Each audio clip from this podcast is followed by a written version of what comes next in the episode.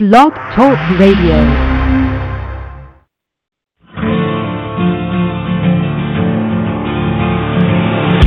It's time to strap our boots on. This is a perfect day to die. Wipe the blood out of our eyes. In this life, there's no surrender, there's nothing left for us to do. Find the strength to see this through. We are the ones who will never be broken. With our final breath, we'll fight to the death. We are soldiers, we are soldiers. I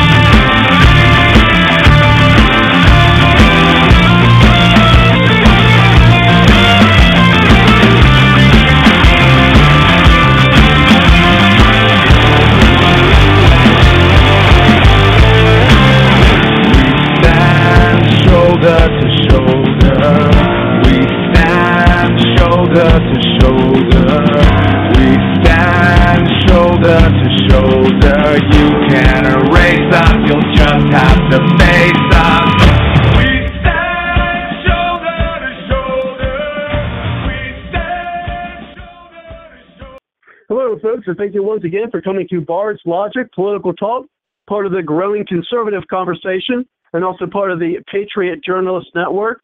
And you can find the Patriot Journalist Network by going to www.patriotjournalist.com.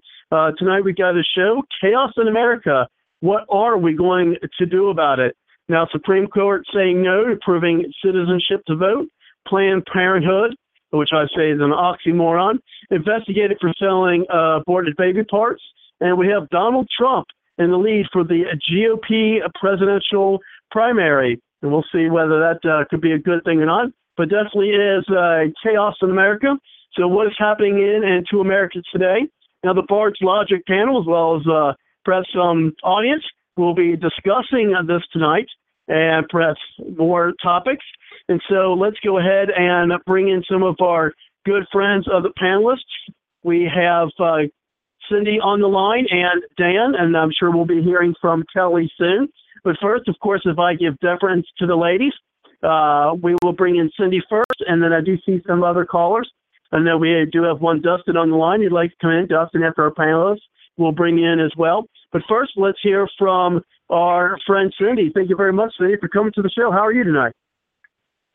Hey, I'm doing just fine. I missed a couple of weeks, or sort of missed a couple of weeks, and so I'm happy to be here. Thanks. Yeah, we're definitely happy to have you back, and uh, you know, perhaps uh, some of the other folks uh, you contacted uh, will be calling in, and perhaps we will hear from our friend uh, Timmons to talk about what she's been up to. Uh, perhaps not, but we'll see. It's kind of the organic nature of the show. Uh, but yeah, it's kind of crazy. Uh, speaking of one thing, is that uh, the been talking about is going to bring up two things here, but I decided to go ahead and we'll, we'll go with the uh, Newt Gingrich one first. I mean second, but first we got Trump, who has got 18, from my understanding, 18 percent uh, of the vote right now, beating everyone uh, who is running for president for the GOP, and he's actually beating Jeb Bush and Marco Rubio in Florida. So that should be interesting. Uh, I think that he's saying, and I agree with what, what a lot of the pundits are saying, is he's saying a lot of what uh, you know the people want to hear because he's not afraid to say it. And plus, one thing about Trump is he can't be bought. What do you think, uh, Cindy? Well, um, that's for sure because he's got enough money that he doesn't need anybody else's money. But it, it's also interesting to note that um, the Republican Party of Florida uh, has decided not to do a straw poll this year. Uh, and oh, gee, I wonder why. That, I would say that the reason for that is kind of obvious. They're they're uh, you know they're big boys, Jeb and Marco. Um, they're not beating Trump right now, and I don't think they want to know that. I don't think they want any proof of that. So, um, you know, I, I I don't know. Trump will definitely be a um, a force for a while, but as you and I both know, uh, when we looked at the candidates in the primaries last presidential election, uh, they weren't allowed to. The conservatives weren't allowed to go very far. The the, GOP elite, you know, the leadership knocked them down just as soon as they could possibly do that, and they did that whether there was a you know a real reason to do it or not. They if they couldn't find something, they fabricated some scandal mm-hmm. of some sort and uh, trounced out all these women to scandalize Herman Cain and Newt Gingrich and um I forget there was one other one.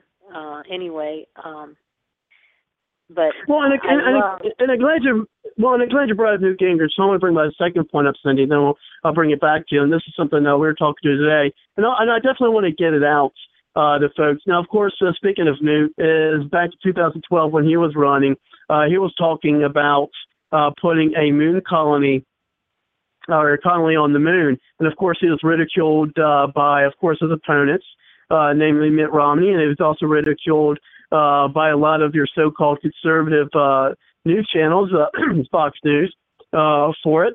But I got a recent article just as recent as July 2nd uh, about that. And so just imagine if people wouldn't have ridiculed the Newt, we probably would not have a second term for uh, Obama. But it has here NASA funded moon based study gives Newt Gingrich the last laugh. Thus far, the NASA funded study that suggests that America moon boots could be on lunar surface by 2021 for 10 billion, which was rolled out Monday. Not coincidentally, the 46th anniversary of the Apollo moon landing was not gotten any reaction from politicians. But Newt Gingrich, former House Speaker and a former presidential candidate, must be feeling a kind of bittersweet vindication. When he ran for president in 2012, he proposed building a commercial moon base and ran into a withering barrage of ridicule, ridicule that sank his candidacy.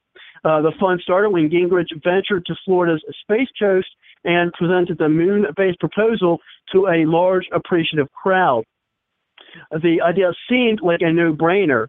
NASA's Kennedy Space Center, then as now, was reeling from the effects of the end of the space shuttle program and President Obama's cancellation of the Constellation program. A moon base by 2020 would spark economic growth, provide jobs, and yield incalculable benefits to the United States in the form of new technology, scientific discovery, and commercial exploitation, uh, exploration of the moon's resources. The other shoe dropped when Mitt Romney fell, and we all would know what happened to him, folks, right? Uh, Mitt Romney fell upon the moon based proposal like a wolf on the fold this is, I guess, a quote from Romney. I spent 25 years in business. If I had a business executive come to me and say they wanted to spend a few hundred billion dollars to put a colony on the moon, I'd say you're fired, he said during a debate. The eventual Republican presidential nominee was uncommonly cynic, cynical, even by political standards. He concluded, included a number of returns to the moon advocates, including former NASA Administrator Mike Brisson on his list of advisors. The end came when a Saturday Night Live aired if we recall this, and I know I do. That's one of the reasons why I don't watch Saturday Night Live. Uh, a skit ridiculing Gingrich's moon base idea. Shortly, it and the former speaker's candidacy sunk out of sight. Fast forward three and a half years later, and we see that NASA funded study suggests that a commercial moon base is doable for a fraction of the few hundred billion dollars that Romney claimed it would cost. Moreover, it might actually save NASA money in the long run by providing a source of rocket fuel for deep space exploration to Mars and other destinations. Gingrich must be thinking of an alternative history, a subject he has written a number of excellent novels about, in which such a study had been available when he was running for president. Instead of reacting to Romney's judgment with incoherence, Gingrich could have waved the study in front of his rival's face and shown him the visionless politician he was, as well as the rest of the politicians that were on that, in my opinion, at least most of them. Then Gingrich might have been the presidential nominee and not the Massachusetts moderate. Could Gingrich have won the general election? A case can be made either way. Gingrich has more intellectual heft than any 10 other politicians. On the other hand, he is notoriously undisciplined. Still, the idea of a Gingrich administration preparing the way for a return to the moon, not to mention all the other things it might be undertaking, is an intriguing one. In any case, Gingrich at least has the satisfaction of having the last last laugh on his detractors. So there you go, folks. I mean, and that's one of the things that when I was interviewed uh, by a uh, media outlet on why I supported Newt Gingrich, and I, they were shocked when I brought up the moon base. And they're like, "What? What, what do you mean?" And I stately, you know, simply put it, he was the only one who had any innovative, futuristic ideas, okay, to bring America forth. And that's kind of what we're talking about tonight, getting us out of this chaos, getting America with where we are going. And it looks like if we would have just listened to Newt, not just, uh, of course, not us here, uh, but the rest of the Republicans and so-called conservatives in the media, we might not be having this conversation tonight about the chaos that's going on in America uh, because we would have very well may have had a Newt Gingrich presidency. Uh, what do you say about that, Cindy? And then we'll go ahead and bring in Dan. Well, what an unfortunate take on the moon issue for um, poor old Mitt Romney and the GOP. However, when they said, uh, when he made his comments in the debates and when people began to malign Newt because of his moon plan, um, they they knew that this was coming in the future. They they weren't that stupid, but they knew that most of the people out here in in the real world didn't know that how far along the the the science and technology has gone in order to uh, move towards that direction. But you remember, we uh, almost had Kent Rominger on, who works for NASA. Um, he right. was told that he was told and by NASA told him no. our yeah our show was too political and that he couldn't come on. But uh, basically, um, there is a lot going on at NASA, and NASA is only getting a portion of their funding from the government.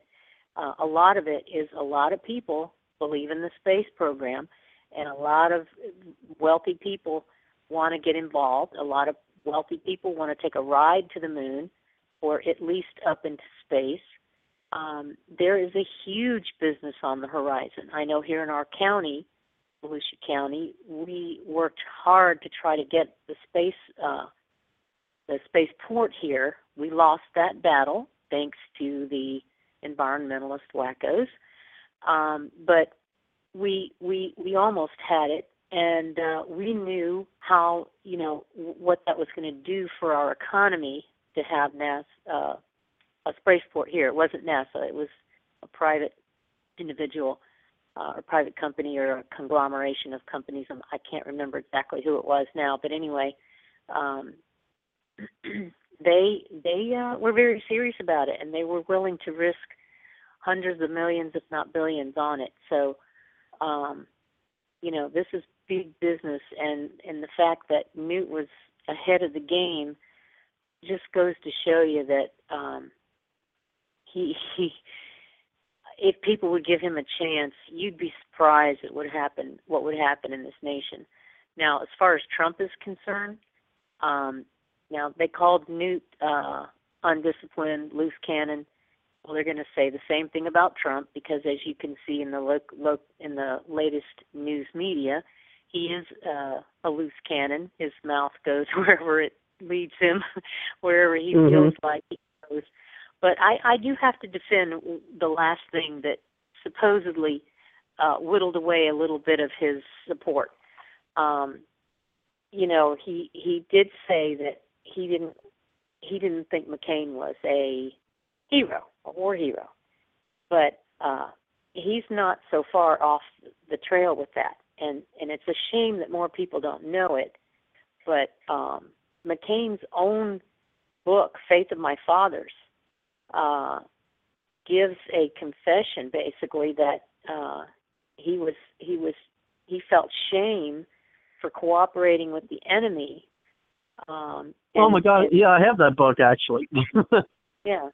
And and some of his fellow prisoners that were tortured and did not collaborate, um, you know, they they wanted they wanted the they want the word out that you know not all of us uh, gave in and you know helped the the enemy. And also um, you know his dad was the admiral, I think, uh, uh, in that part of the over there in the in the seas over there. He was uh, like the head admiral or something like that. But anyway, um, it's it's believed that he was handled specially anyway because of that.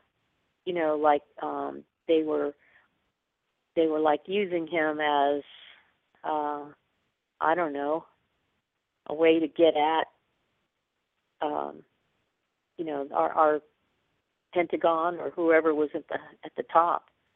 But um, one one I'm reading here from an, an article. It says one account that appeared on the wire service entitled "P.W. Songbird is pilot son of admiral."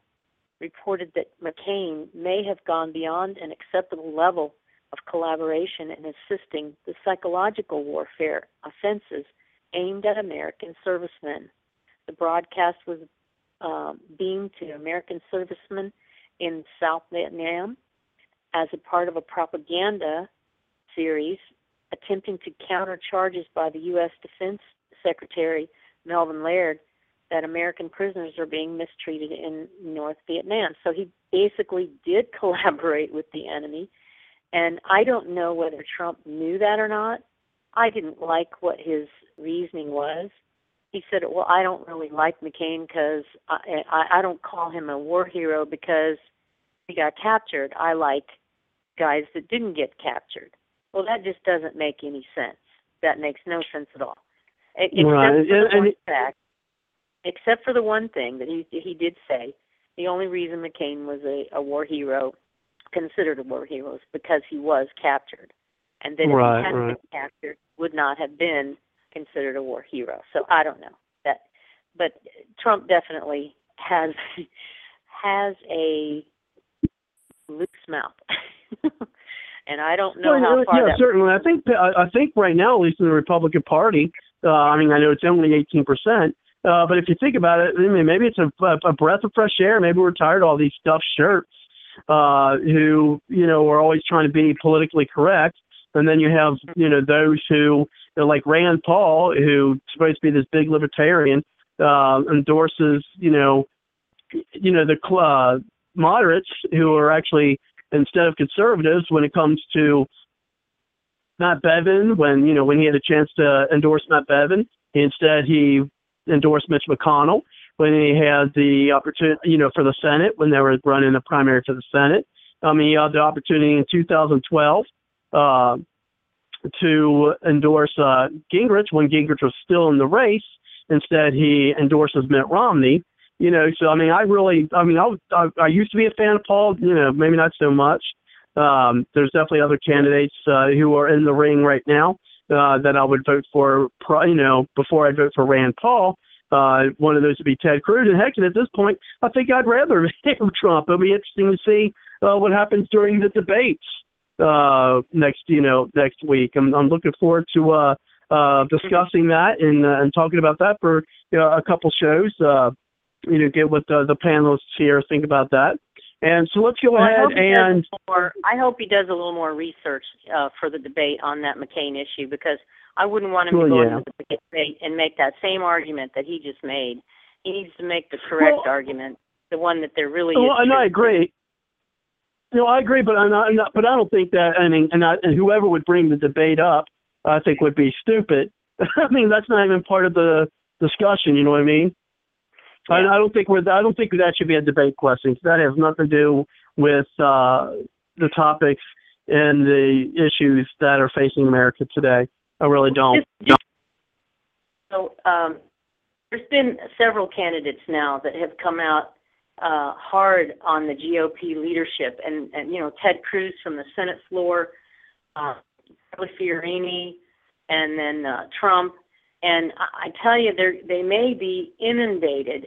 The GOP elite may be inundated with so many people um, coming out against them and exposing them and uh, just trouncing them that they may not have a proper argument. They they singled out, you know, one or two guys last time and called them loose cannons and and all that kind of stuff. But when you have several of your top candidates saying the same thing and and really getting um uh uh and, and they don't mind being you know straightforward and truthful and exposing the party for what it's been doing um i don't know how they can fight against that somehow they've got to wow i, I just can't wait to see what their strategy is going to be Yeah, it's you know, I, I, I definitely am. Uh, this is one of my exciting seasons of the year. I really like uh, the you know presidential season, um, just to see how things pan out. And one of the questions I want to ask everyone tonight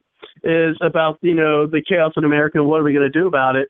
Is is the electoral system even working for the American people? I mean, because we have, and we're going to bring these questions to Dan, and then uh, then we'll move uh, forward, bring Dustin on, and some other folks from the line.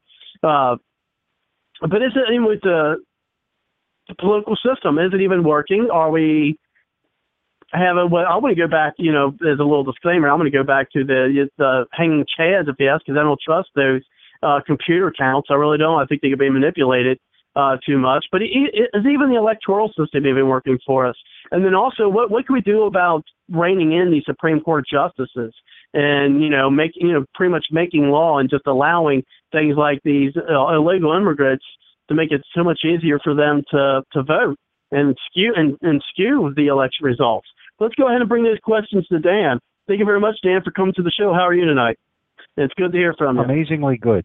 Uh, thank you, thank you. I missed I missed being on, and uh, when you were on vacation, and uh, I had stuff going on. We've been incredibly busy here.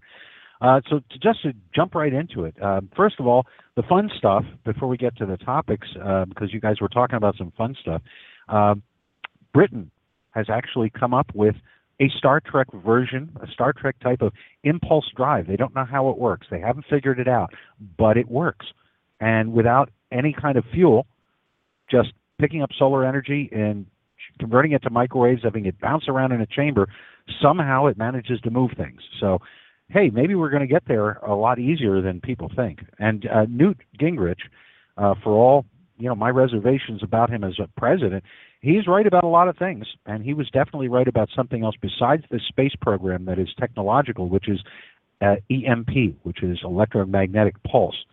Folks, that could happen from uh, the sun putting out a flare. There was just an article out from NASA, which is no surprise to people who are following science, saying we'd have at best like a 12 to 18 hour warning, and it could fry the whole grid. It's happened before, but it happened back just before the Civil War when we didn't have technology, and it fried telegraph lines.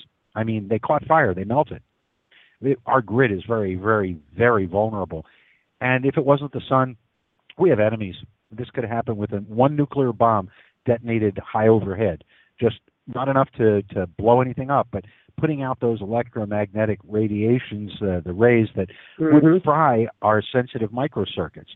So there is a law that's uh, being pushed in Congress. Well, it's not being pushed very much. Maybe we should push it. In the meantime, you want to be prepared for any kind of emergency, and if you're prepared for anything, you're prepared for everything. So moving on, uh, you also mentioned chaos as the theme. Um, there's no chaos in America. I'm telling you right now. Uh, the old order, the, the New World Order, uh, wants you to think that things are really chaotic and scary and dangerous so that they can come in and take over. Now, why haven't they taken over? Because we're winning. The statists have no support. Nobody shows up for their events. Nobody cares. You won't see it in the mainstream media, but if you're on social media, you will see there are more and more and more people who not only chime in and hit the like button, but who are actually doing stuff. First, they sign some petitions, and then maybe they write a letter, and then maybe they show up at a meeting, and they're on an overpass with James Neighbors, or, or, or any number of things, or they get involved in the 3% movement, the militia movement, uh, or in specific issue-oriented campaigns. We've, we've had successes, folks, and the politicians know this. They're scared to death. They are scared to death. How do I know we're winning? Well, there's no martial law. They, they could do it. It's on the books. It's not constitutional, but they have the law. There's no martial law. Hitler and Stalin made things legal, yes, and then they did it, yes, but they had a lot of stupid people, useful idiots who went out and supported him. Do you see rallies, giant rallies, in support of Obama and uh, Pelosi and Reid and, for that matter, Boehner and McConnell's agenda? Do you see that? no, you don't. We, we're you don't see a foreign invasion or anyone seriously threatening that. You don't see widespread rioting. There's the occasional thing that burns out after two or three days and it was provoked to begin with. You don't see armed insurrection. I, I know some really, really sober, responsible, nice, decent, law abiding, dangerous people who really, I mean, they, a lot of them were trained by our military. And, uh, they have stuff and they know what to do with it. You don't see them using it, do you? There haven't been any assassinations. There haven't been any mobilizations. Uh, we're surging. We're not disarmed, and that's really the key right there to not losing it all. We're not incarcerated. Yeah, they're picking a few off the edges. I hope it's not me and you, but but you know, it's, yeah, a few. They're, we're not disenfranchised. That's the key. When you talk about the electoral system, the political system, okay, and the electoral college, yeah, it, has got problems, but I wouldn't change it. I, I don't like the idea of winner takes all. I, I, like proportional representation so that each county or each political group uh, subdivision, like a, a, congressional subdivision, gets to pick their own delegate, and that's representative democracy right there. Um, one other thing I'd like to see the, the paper ballots. Yeah. That's that's all. That's all I'm saying. Oh, I, yeah. I don't. I don't like these electronic ballots. Is what I'm saying. Not a bit. I want to see a paper record. Here, I'm going to give you some examples of how we're winning here in Pennsylvania.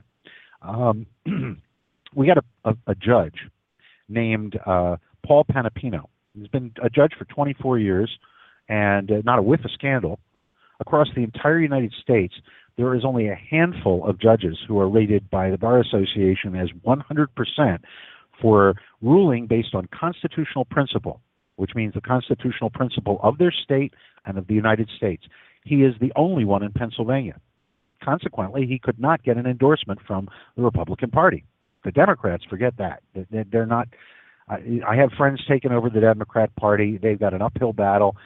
They're working on it. It's, they're they're a number of years behind my friends taking over the Republican Party, which we still got a lot of work to do. Anyway, if you wanted to be a Democrat or a Republican in the primary, you needed a thousand signatures on a petition. That's pretty reasonable. Uh, if you want to be an independent, 16,670 signatures.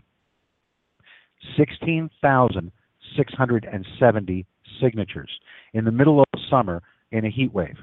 And because you have a specific window, you can gather these signatures.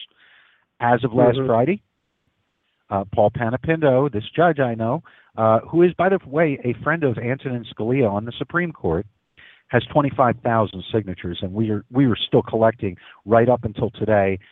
We're, they're all getting sent in. He's announcing Friday; they get turned in Monday. Okay, so there's a potential win, we're going to have an independent on the ballot. Now, the reason we kept working after we hit 16,670 is because you Mhm. absolutely know they're going to challenge it.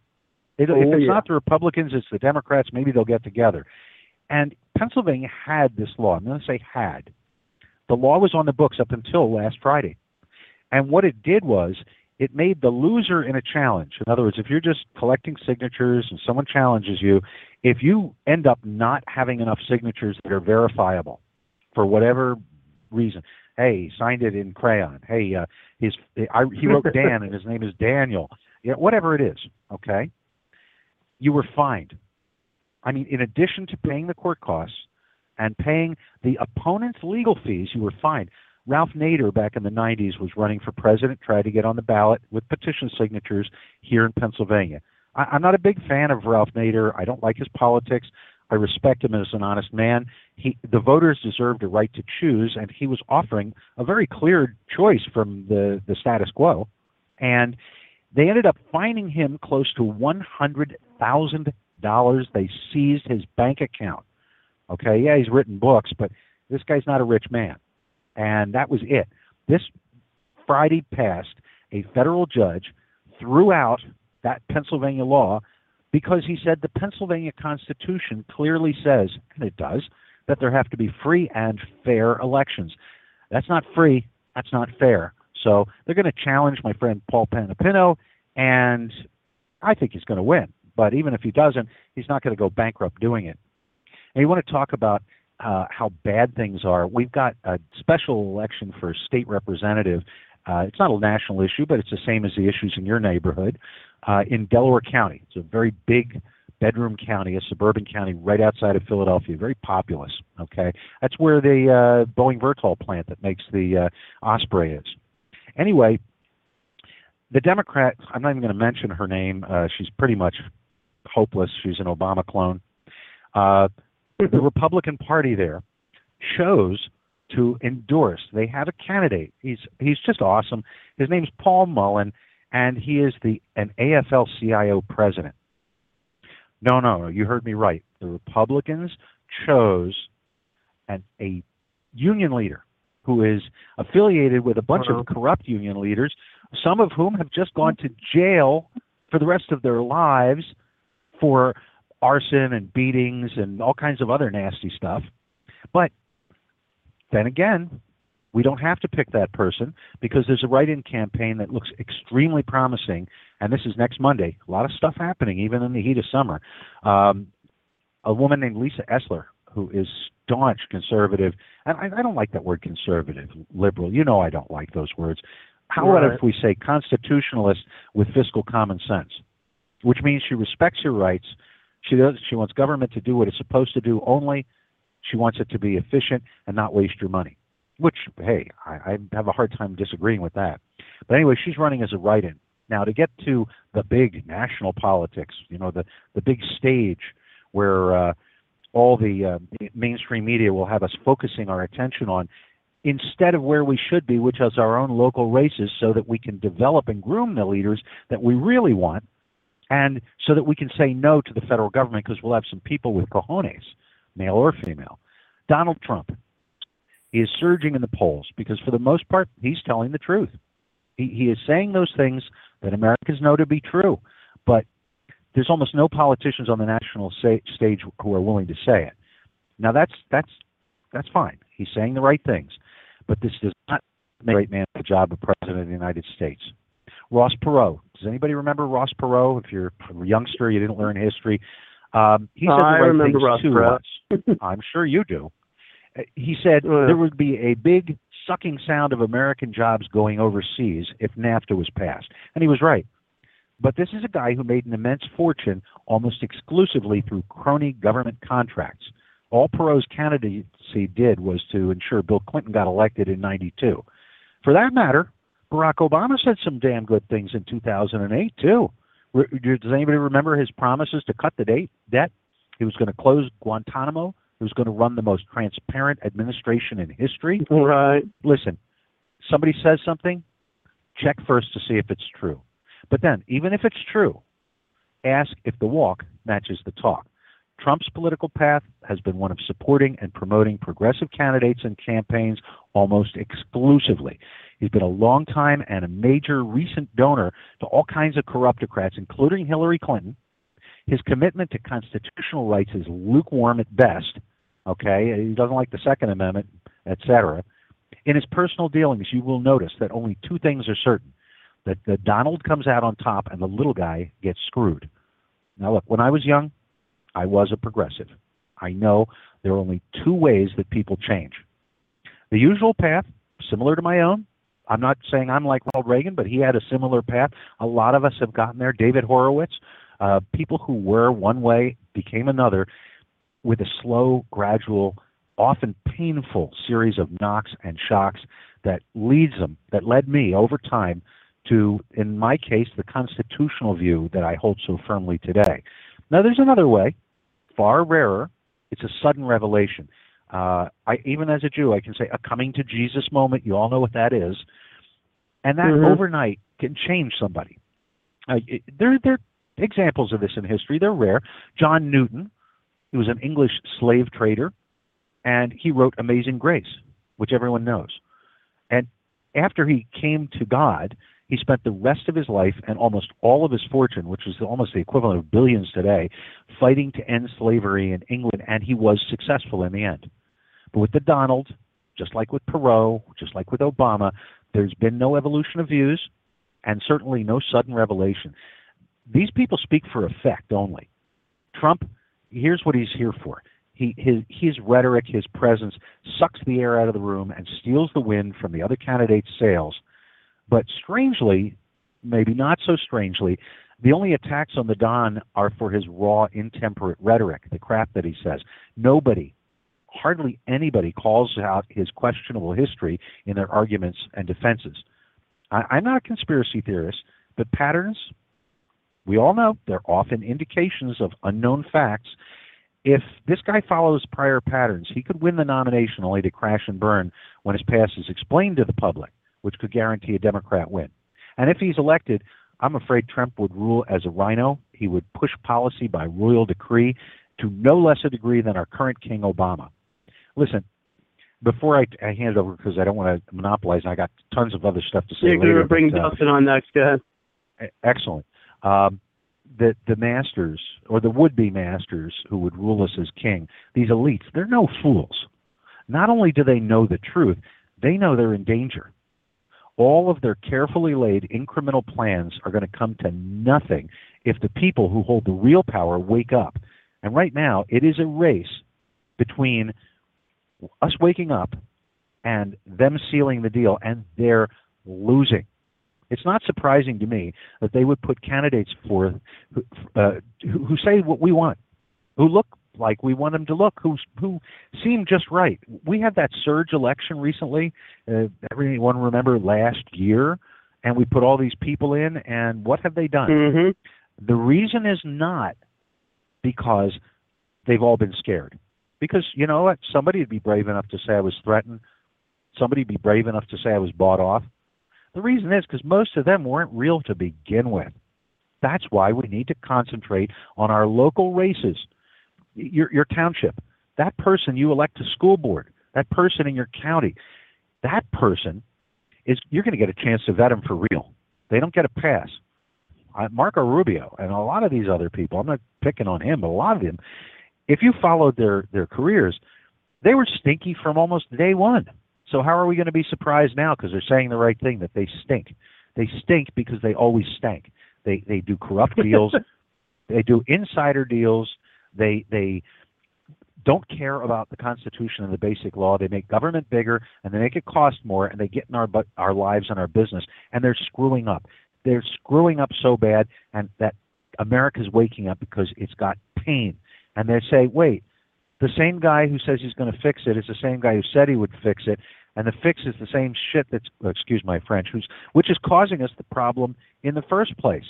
Listen, in this race, we've got the fascists that are so eager that they can taste it and would do anything, but we've got patriots who crave liberty more than the air they breathe. Listen, I'm going to die.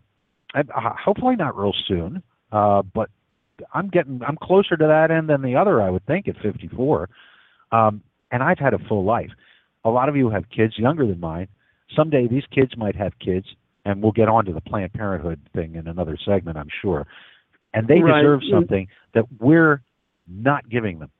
So it's our responsibility to step up, and we're doing it. And with that, like I said, I got tons more, but please bring the other person in.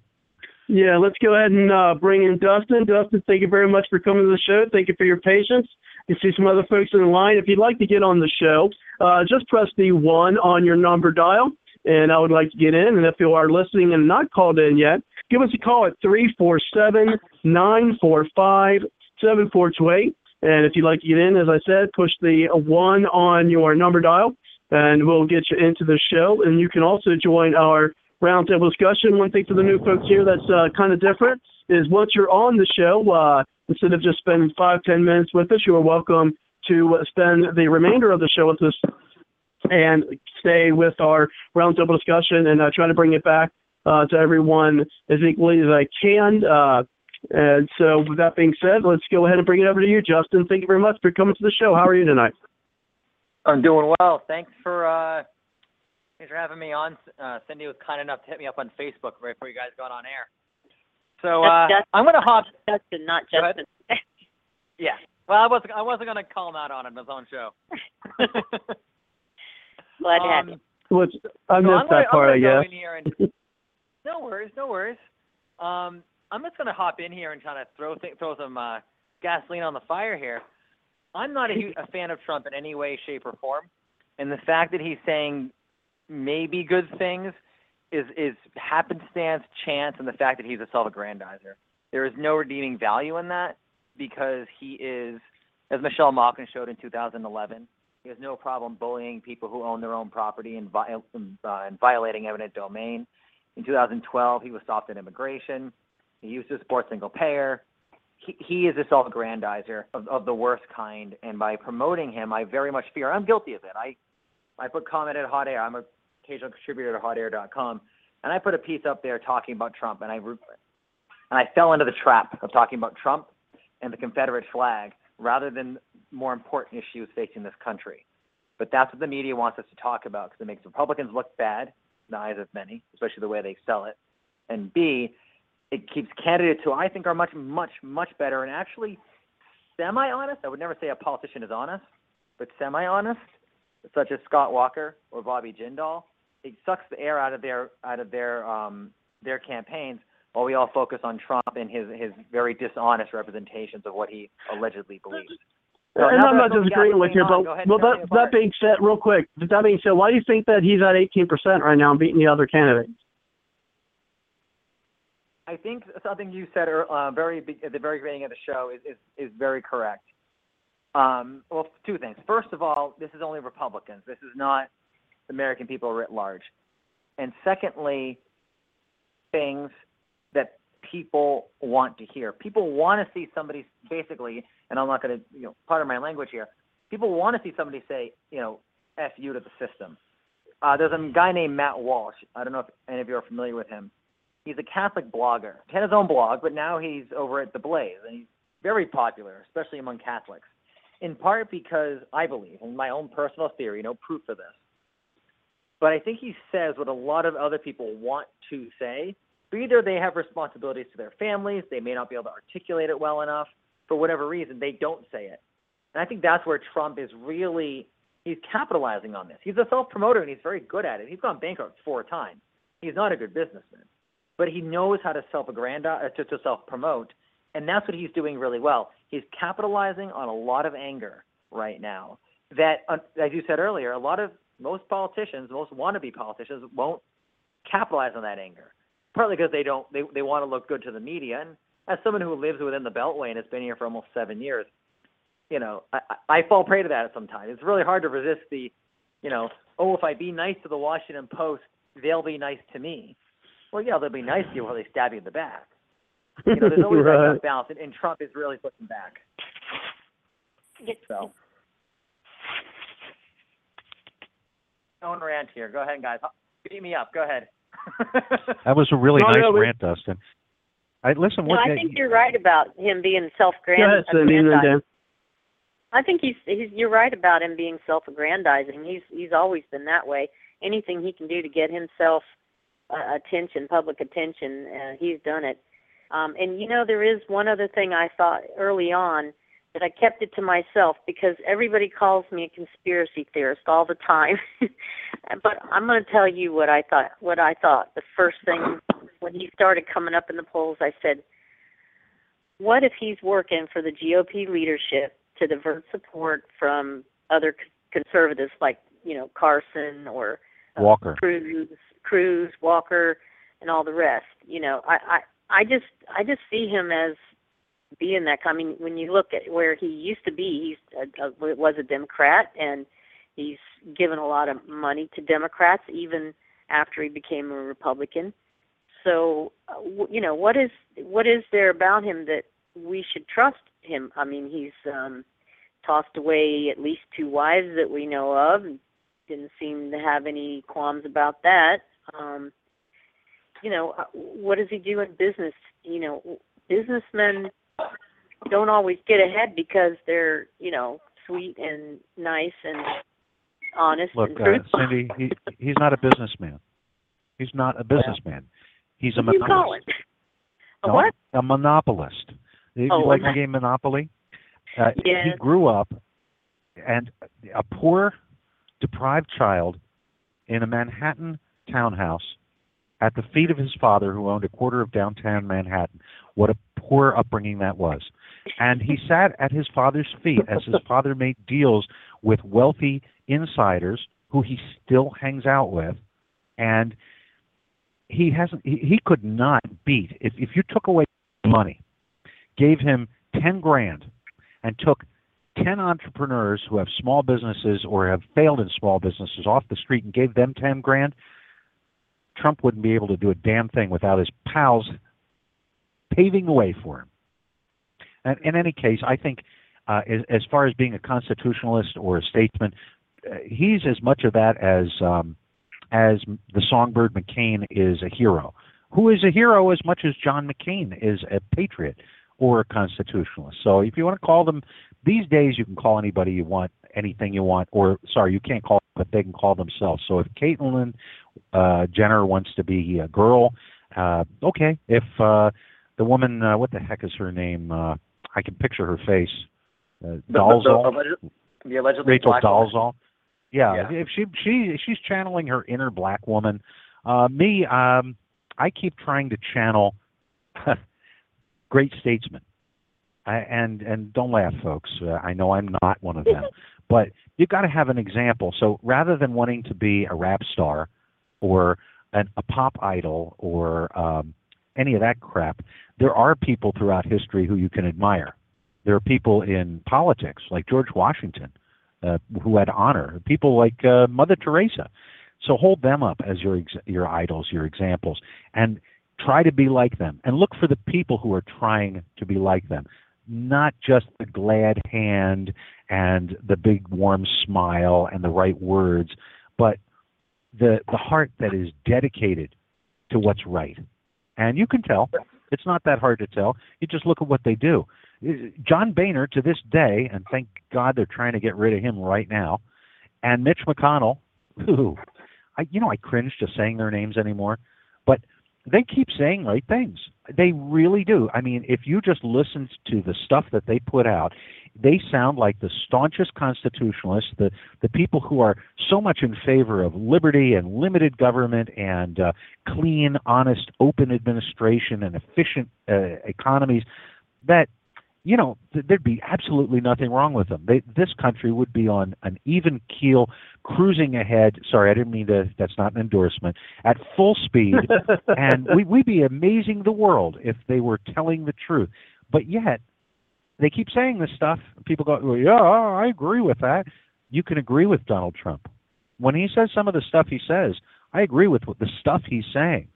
Uh, I have no problem saying somebody else is right any more than I have a problem saying when I'm wrong. But if the person isn't sincere, then why do we want to give them any kind of power? uh, here in Pennsylvania, to move on to the Planned Parenthood thing, we have a special distinction in Governor Wolf. Um, he's our new governor for almost a year now, and uh, or a little over a year. And he hasn't done a single thing. He hasn't passed a budget. He can't get most of his uh, people uh, uh, uh, appointed. Uh, the, the Pennsylvania State Police Commissioner had to, you know, drop out because nobody would support the the jerk. Um, and the reason is because we have a Republican majority in the House and Senate here. But no, that's not the reason. We have this majority, and there are some good ones there. There's a few good ones. And The rest of them are scared to death because we are on our hind legs and howling, and we're in their districts. We're going out with multiple groups, joining together in their home district, canvassing their own neighborhoods where they live, telling their neighbors yeah, this guy's really nice and he talks a good game, and here's how he's voting, and here's what he's voting for. Put the pressure on. And we're holding town meetings with hundreds of people at local meetings showing up. Okay, and you know what? The major media, even the local media, won't cover it. Doesn't matter. We've got the social media, we've got word of mouth, and it is covering it. But the distinction that Governor Wolf has is that he is the first and only governor who used to escort women to get abortions at Planned Parenthood. And after these horrible, horrific, Mengele-like videos came out, and there's more. There's a, there's a whole series of nine more coming out, three so far, with them haggling over body parts of dismembered children.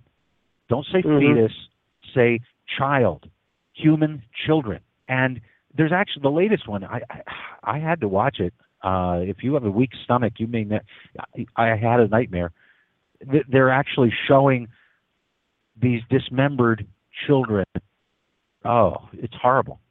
But he's looking into it, and he just appointed Health and Ser- Human Services uh, Director. Uh, this new, or no, sorry, his uh, his chief of staff is stepping down to run for office or a different office. We'll get to her in another show. She's a piece of work. But he's appointing a woman who's the head of Planned Parenthood. Yes, that's right. And he's going to look into it. Nothing to look at here, folks. Move along. I, I don't understand why. It, well, just to finish up a thought and then toss, toss it back okay. to Planned Parenthood. I, my sister is a. a. I'm not mentioning her by name. She's a, a, a liberal.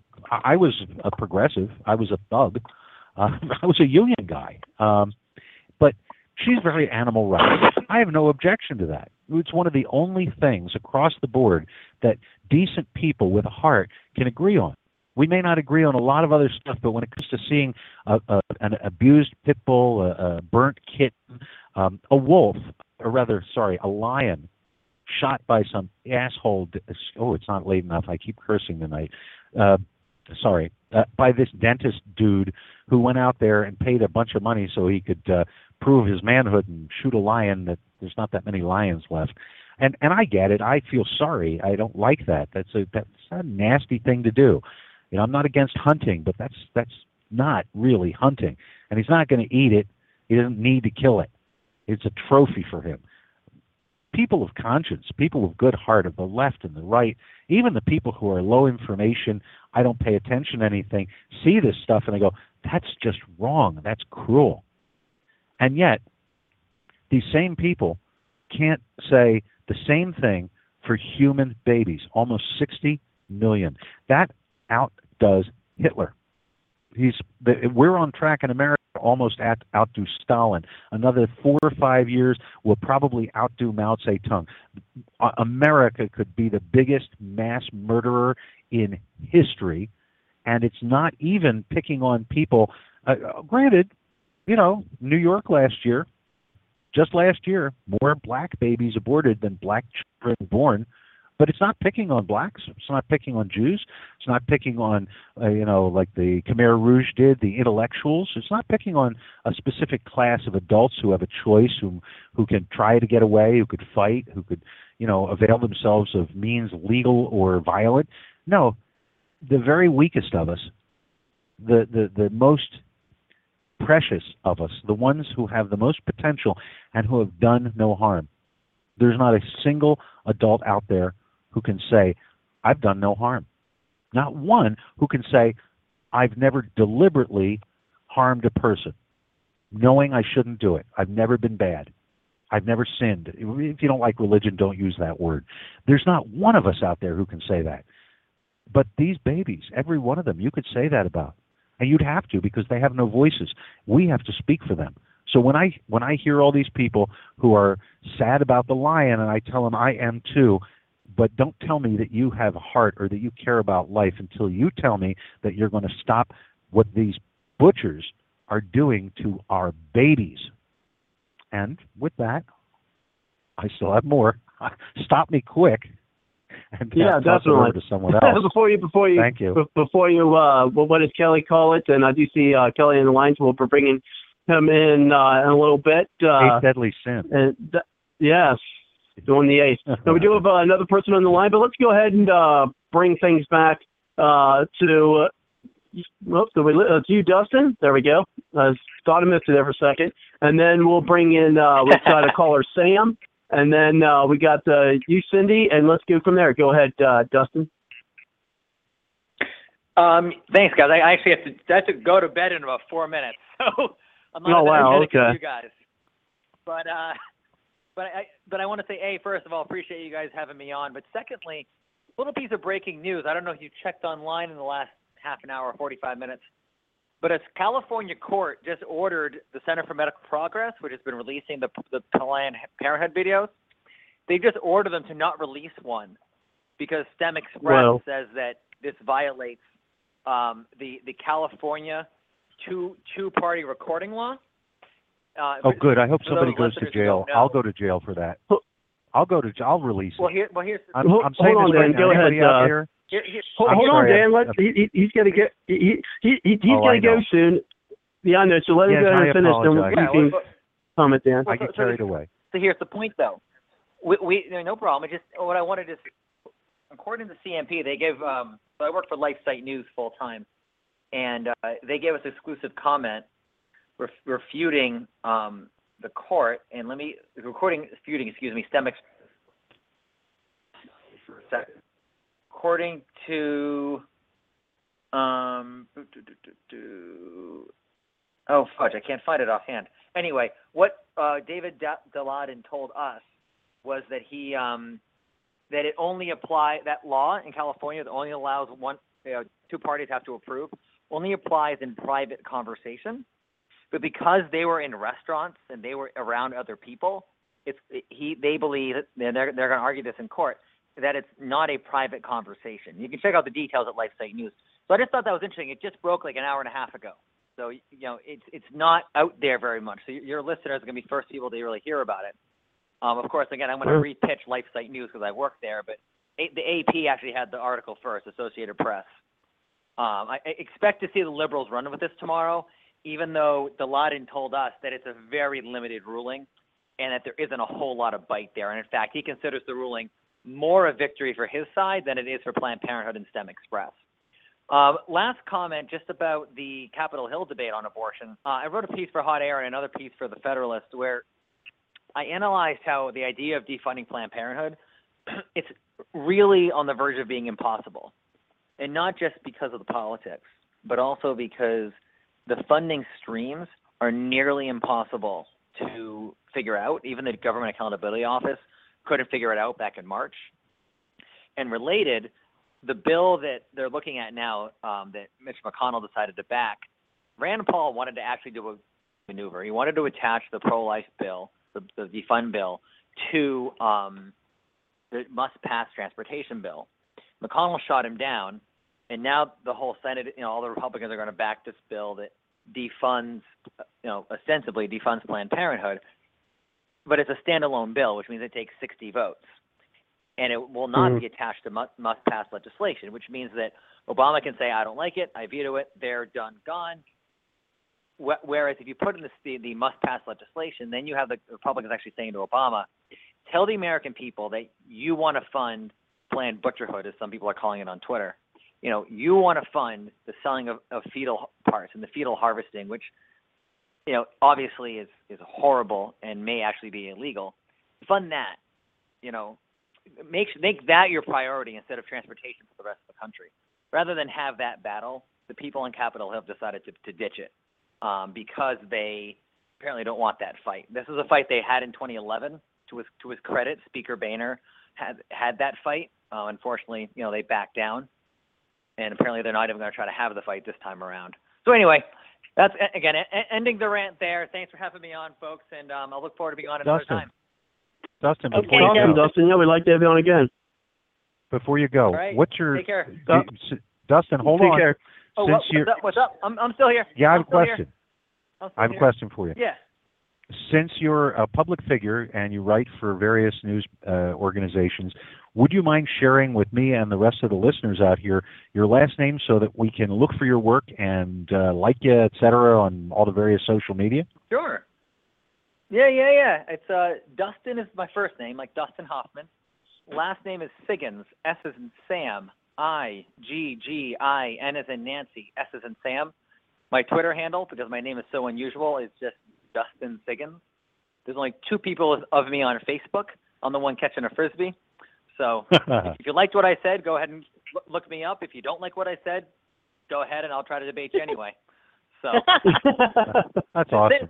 C- C- Cindy knows, oh particularly yeah. you know political box that I fit in. I'm a pro-life conservative. I'm uh, for traditional, ma- uh, excuse me, I'm for traditional values on marriage. There's no such thing as gay marriage, and but yet I sup- I oppose the death penalty and I support marijuana legalization. So go f- go fig- go figure that one out. All that's, right. That's fine. That's Well, just like me, I can't be uh, put in a, a certain box. Um, okay, Dan, and I, I know you want some comments. Go ahead and make those. We do have Kelly on the line, uh, so we will be Thank doing you, that. And Cindy, I'll, go ahead, Cindy. I just said thank you, Dustin. Thank yeah, you, thank- oh, Dustin. and he's dropped. Uh, And I tell you what, definitely would like to have him on the show. Cindy, I do have his uh, number here. I might uh, give him a call at some point, uh, and uh, check him out on uh, Twitter as well. And uh, we did have Sam on the line, but Sam has uh, dropped the call. Perhaps he will uh, call back in. Uh, but while we're uh, waiting to see if that happens, uh, anyone else would like to chime in? Or at least uh, let's do. Let's give us a call three four seven nine four five seven four two eight, and uh, we'll get you into the show. And so let's go ahead and uh, bring it back to you, Dan, and then we'll go ahead and bring in Kelly. Go ahead, Dan. I know there were some Okay, comments, and I hate to hate to shut you down, but uh, I just wanted to give him an opportunity I- before he had to leave. Go ahead. Listen, I, I don't have any problem with that, Robert. Without a strong moderator and a format, it de- devolves into the topic of the show, chaos. right. Well, we and and I'm not a, opposed to government or order. I am opposed to bad orders and nonsensical things are just uh, not just illogical. What's the word I'm looking for? Um, immoral? No, that that that won't work with some people. How about um, dishonorable? There's a nice old word that most people don't know what it means. Listen, uh, when I was talking earlier about not mattering when the candidate says it, their their actions matter. I, I was right about candidates who speak, but there are words that do matter. Okay, there there are some words when somebody says it sincerely and they live their life by it that absolutely matter. And the words that matter most to me as an American are the words in our Constitution. I know there's people who want to change it. I it is a, a document that can be living in the sense that we can amend it, and we have amended it. We've put in amendments. We've taken out amendments. I'd like to have the uh, senators not be directly elected. I'd like to get rid of the uh, IRS one at a time. I'm not in favor of a convention. But Antonin Scalia, since we were, were one of our topics was the Supreme Court, was despairing in his comments on the gay marriage bill that was uh, passed by the Supreme Court, because that's what it was. It was not a judicial action; it was a legislative action, and just plain wrong. Not for the moral standpoint. I have gay people in my family. I have no objection to love. I don't care if people want to spend their lives with somebody, and I can make a legal contract with anyone, including you, Robert, or you, Cindy, that you can have durable medical power of attorney, or we can share uh, real estate properties, or any other numbers of things. And if you don't like the laws of inheritance, and I'm not sure there should be inheritance tax unless you're, you know, worth a billion dollars, and I'm not even sure about that. But um, you, you know, yeah, in Pennsylvania, I've been the executor of a number of wills because you know I'm a trustworthy guy in families, and uh, so what they'll do is they'll say, uh, "Fine, give it out," and I give it out according to exactly what they say, no more, no less. And a first direct descendant pays six percent tax, and then somebody who is once removed pays like I, I don't know if this is the current figure. It's been a while since anyone died and I had to do this. Uh, ten percent tax, and it goes down to like somebody who's not related at all pays even more. I'm not sure that's right either, but you can change those laws in your state if you want to. The point is, if somebody wishes to be devoted to one another, it doesn't require that everybody has to agree to it, nor does it mean that everyone has to recognize it. If they have a legal contract, then a legal contract demands that it be recognized for legal matters, legal matters only. Doesn't mean I look. Th- there could be a heterosexual couple who live down the road from me, and I could think that that's a scam, a, a sham, just like the Clintons' marriage, um, or maybe they're kinky in some kind of way that I don't approve of, and I'd rather not know about it.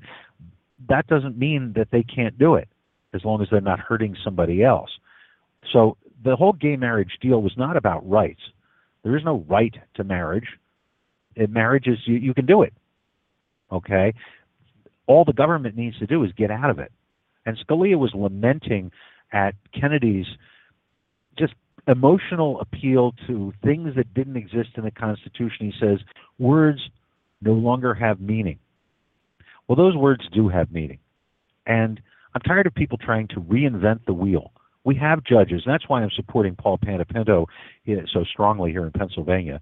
Um, we have judges, we have legislators, we have people out there who are executives who are trying very, very hard, and they're not succeeding yet, but they're starting to, to get back to the point where words have meaning and where they're not going to reinvent the wheel. They're not going to create a crisis so they can solve a crisis, which creates a crisis.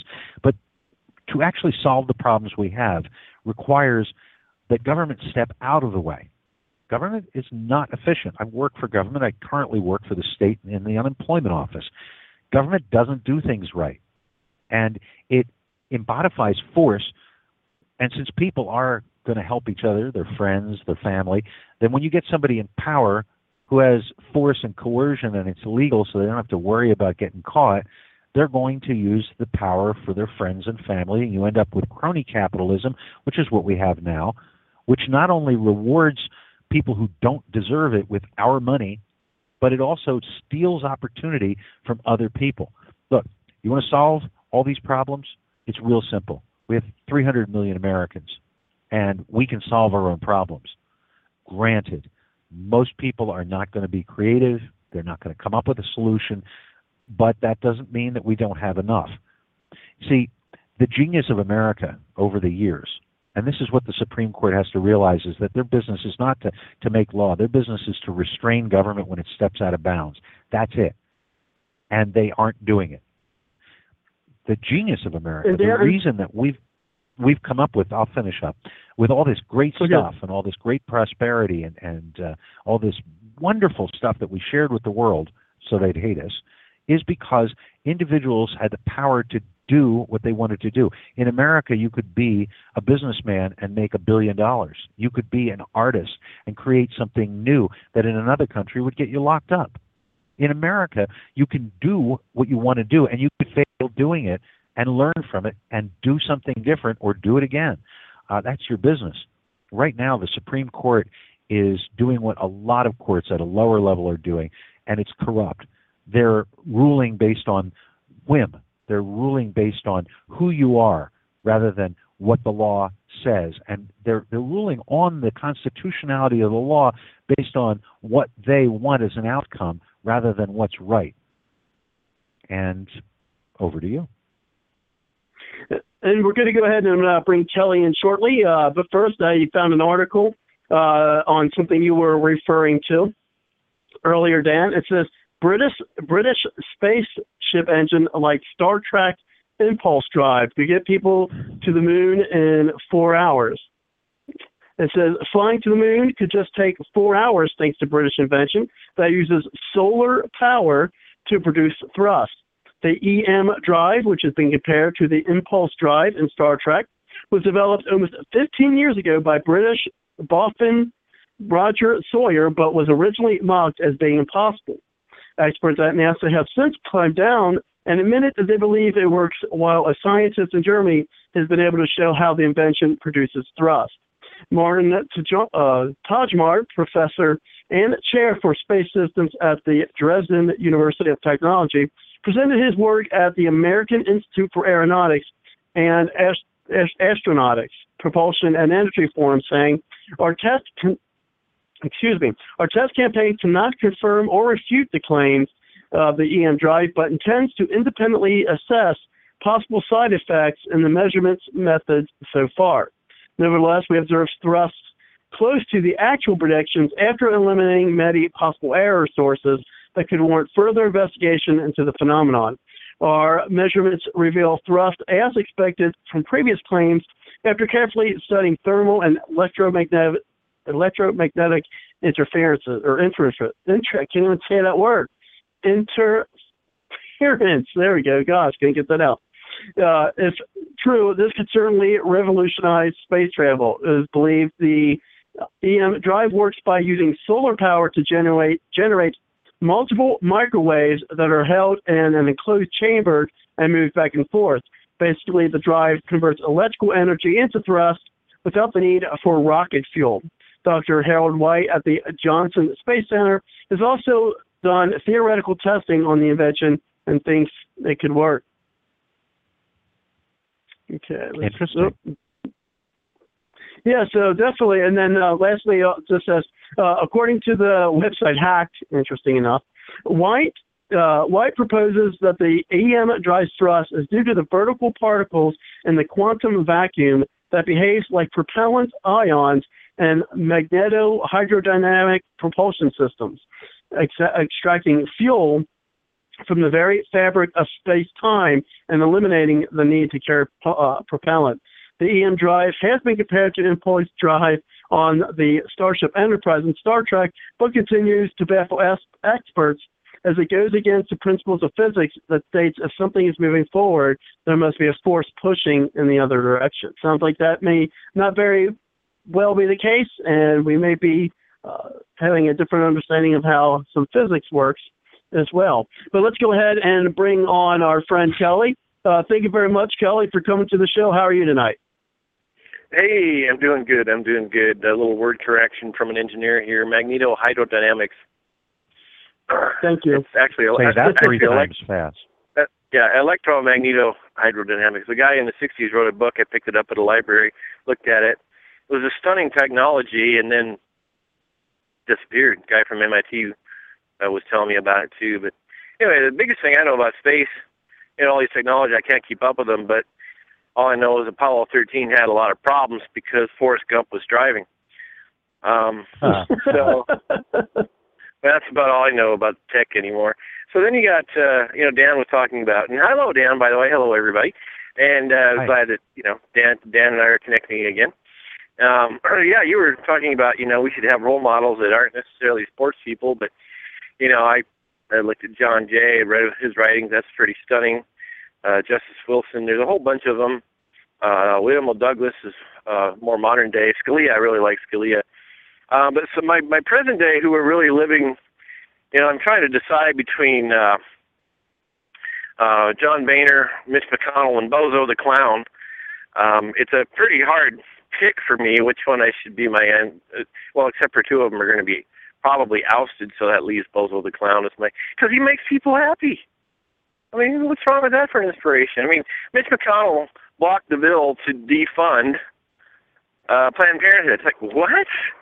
Mitch, are you out of your freaking mind? And somebody's trying to get Bonner uh, ousted as a speaker. I think that'd be good because, well, maybe Bozo would do a better job. And then I'd have double inspiration if I had, you know, Bozo the. Anyway, um, so uh, Robert, I got a text from you earlier. Supreme Court has decided to say you don't have to have a driver's license, to, uh, identification card to vote. Yeah, that they don't have to prove uh, citizenship. Uh, they're they're also talking about and I, I heard and read some articles that, uh, and I think this is actually uh, back in late June, but there's uh, just really coming to the fore of people's attention now. Supreme Court uh, ruled, and you know, a lot of states were were coming against this. I believe Arizona, one of them. I mean, I'm trying to remember what the other state was, uh, where they're trying to get people to have to prove their citizenship in order to vote. Uh, but the, the Supreme Court didn't turn it down per se; they just refused to hear the case, through my through my understanding. Oh, so they refused to hear the case. Yeah, that's my Um, understanding. That's what happened. Is they actually. Uh, go ahead. Let me go ahead, read you what- You- let me read you what True the Vote uh, said about it. Um, uh, the plaintiffs originally sought permission to require individuals in Arizona and Kansas utilizing the federal voter registration form to prove proof of to provide proof of U.S. citizenship when applying. An amicus brief filed by the Public Interest Legal Foundation relied on True the Vote's research to demonstrate how current mechanisms were failing to block admitted non-citizens from voter registration.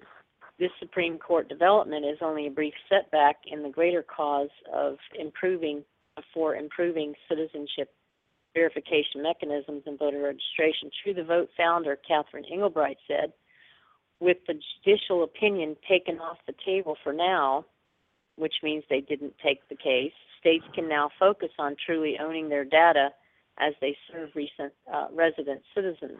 Improved data ownership means embracing technologies readily available which verify customer inputs in real time.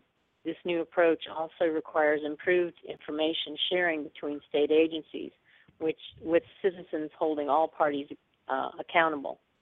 Um, uh, today's decision is yet another reminder that if citizens demand improved election integrity, they must first look to themselves. Uh, True the Vote will continue to lead all the, the effort toward a more trustworthy and engaging election experience for all. So basically, what happened was um, the the states that wanted to require proof, um, I guess, didn't get any help or any. Um, uh, I don't know, but there there there was something in the there was something in the the writing, and I don't remember. I'm trying to find it right now, but they were they were actually Definitely saying send me a link to that article or email it to me. Go ahead. on the conference call. They were saying that um, the Supreme Court, in its in in in what they said about this case, um, was actually um, they were saying that you could vote even though you were not a citizen. I think you had to have a green card, but I mean, like they were saying that um, okay, It's so uh, ridiculous. California California wants this driver's registration, uh, automatic registration. Uh, Obama wants uh, automatic registration for everyone. Required. He wants required registration for everyone. Um, like no citizen will be able to stay home from the polls. Um, that sort of You thing. will vote for your master. We'll have a Yeah. hundred percent turnout. Exactly. Exactly. So, So, uh, um, Hmm. Like that- Iran, those am I kinds right? of things- Well, well, well, well those kinds of things were not dealt with and and so basically by not dealing with them they were saying um that they don't want to weigh in they they they want um they want the natural progression of things to happen i guess i don't know they, well, I'll throw this out. I mean, somewhere I'm accused of being a constitutional scholar. Um, again, you just read it. It's that simple. All right. Um, this, the Supreme Court made the right decision. It's one of these times On where they actually did per the Constitution. They can't touch it. It's a state's right issue because each state decides how it runs its elections, how it elects its representatives. That's the best way to say it. Each state decides how it elects its representatives. That's clearly in the Constitution, and that's why they didn't touch it.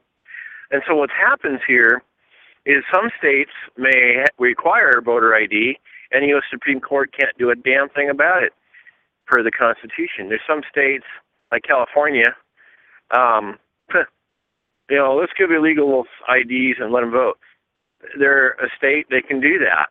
although it's not morally or ethically or even common sense wise. It's what a state can do if they want to. And I know Engelbrecht, she started True the Vote.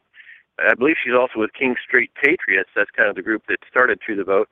Anyway, I watched her. She was absolutely stunning. And uh, of course, she's good looking too, but she got a husband and all. Yeah. But her Yeah.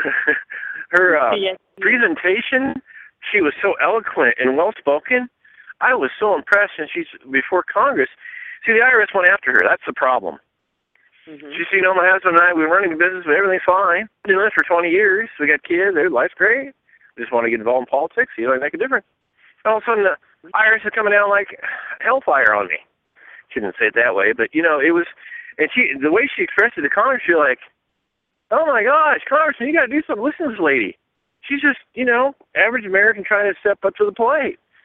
And Get um. She's very intelligent. She's extremely. Oh, I'd love. We got to get her on the show. I'm telling you because just just listen to it is absolutely stunning. I wish I could communicate that well. And uh, you know, she she she let Congress know, and they probably let her continue to speak because it, it this is a problem. What's going on with the IRS? I'm just trying to do the thing here. And um, so, but yeah, the Supreme Court for the Constitution, they got it right. Don't touch it. States' rights issue, and whatever state wants to do, that's up to them.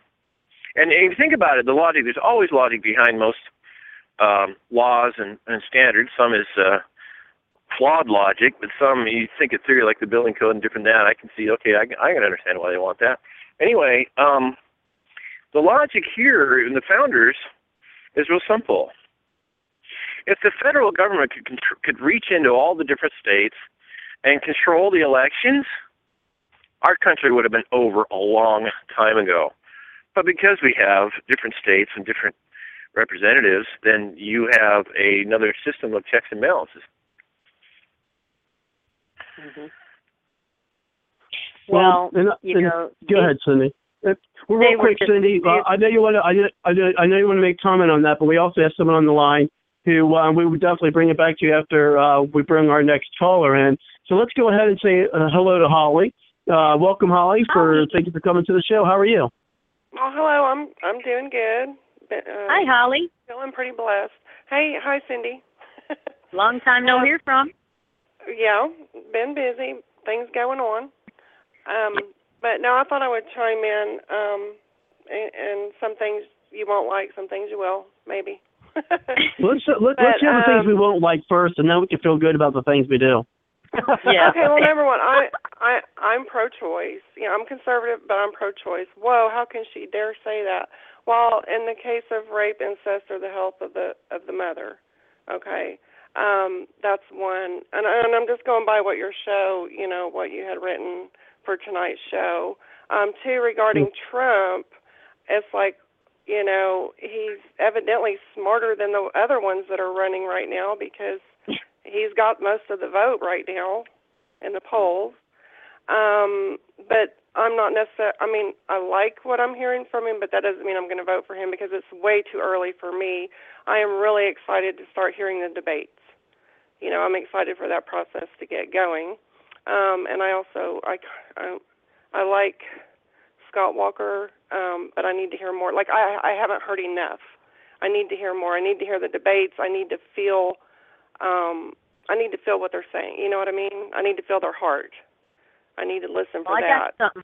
I got something Um, for you. and number three, as far as chaos, I am just oh my gosh, my blood is boiling over what happened in Chattanooga, Tennessee, and Uh, and our POTUS up there, and the Pentagon not wanting to lower the flag to half staff, and it took them five days to do it. To me, mhm. that's I'm just beyond my blood's boiling. But anyway, that's what I wanted to vent tonight. So, go ahead. Well, Holly, Well, I well, wanted Holly to will definitely keep you about- on. The, go ahead, Cindy. We'll keep her on the show, Well, of course. And go ahead, to- Cindy. I wanted to put this out while Dustin was still on, but I didn't get a chance to. Um, We'll get but him back, right, Cindy? you know, Not tonight, but I mean, we'll- get him back on. We'll get him back on uh, the show at, uh, at another time, certainly. I, I'd really like to He do that. Go ahead, like- he said he'd like to. Anyway, um, some of you might remember Todd Daniel Welch. He's the Wisconsin um, delegate that went to the Tampa. Um, uh, he was at the Tampa convention, Convention. and Do we have him on the show? Uh, yes, we did. Yeah, I In think we did a fact, long, long time. ago. Yeah. Yeah, and he called in, I believe, the the day of, you know, when we were all on the air at the same time. Oh Um, yeah, got it. Okay, I they remember that. going- Shows were going back to back, like Sammy's show, then, then um, um, what's his name show? Mark. Yeah, Right. Mark too. And Yeah. but Mark wasn't there at the at Tampa. I, I didn't think, but Yeah. um, Liberty Thunder. Who's the guy? Rex. Anyway, Rex. Yeah, Rex. Rex, Rex so and Frog. this guy called Rex in. Christie? Yeah, yeah. Yeah. This call, this guy called in um, to help tell us, you know, the truth about what was going on. Him and, and Barbara, you know, we're calling it, uh, were calling in, and um, I, I I saw that he was supporting Rand Paul, so instead of uh, Scott Walker. So I I messaged him and I said, well, why is it that you're supporting Rand Paul instead of Scott Walker? Um, because I thought, you know, he was really um, conservative, and conservatives around me around here love him. So this is what he wrote back to me. Several things, Cindy. One, he implemented Obamacare exchanges with an emergency rule after the legislature would not. Only after hard push from the grassroots did he repeal it. Number two, he was back down he has backed down repeatedly on stopping Common Core. Number three, he supports the Patriot Act and attacks Rand Paul for trying to stop it. Number four, he repeatedly tried to stop right to work from passing this session. His cronies, number five, his cronies have repeatedly condemned and worked to eliminate Liberty Republicans from the party. Number six, he stated that he would not sign a constitutional carry bill, ensuring that it got watered down to permit carry. Um, Walker has not proven to be a friend of liberty. Most of the big conservative things he has done were pushed on him.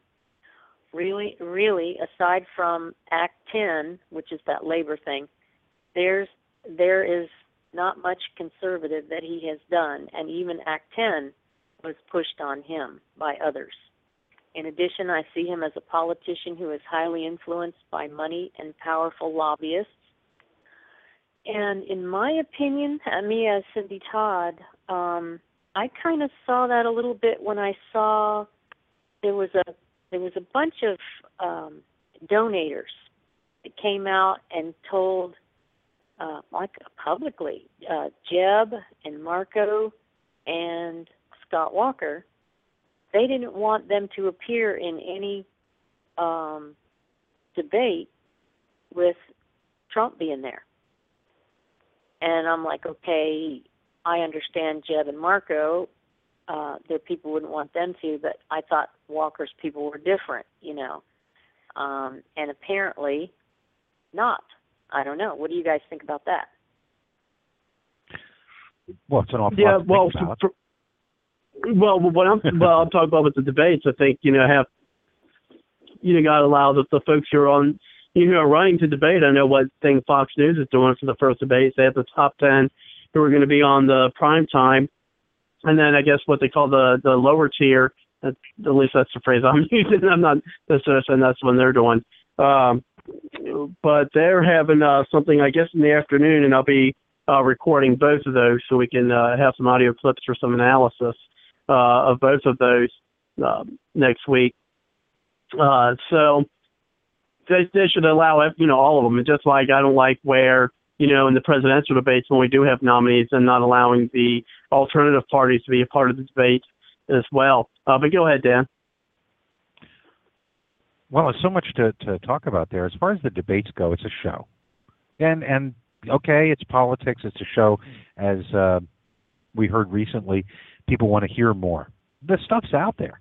You don't have to be uh, a great scholar to find it, but they want to hear it and they want to see the person. They, this is a real problem with government, and it's always been this problem. You have people like um, like Ron Paul, or or uh, for that matter, Dennis Kucinich, who are not presidential looking.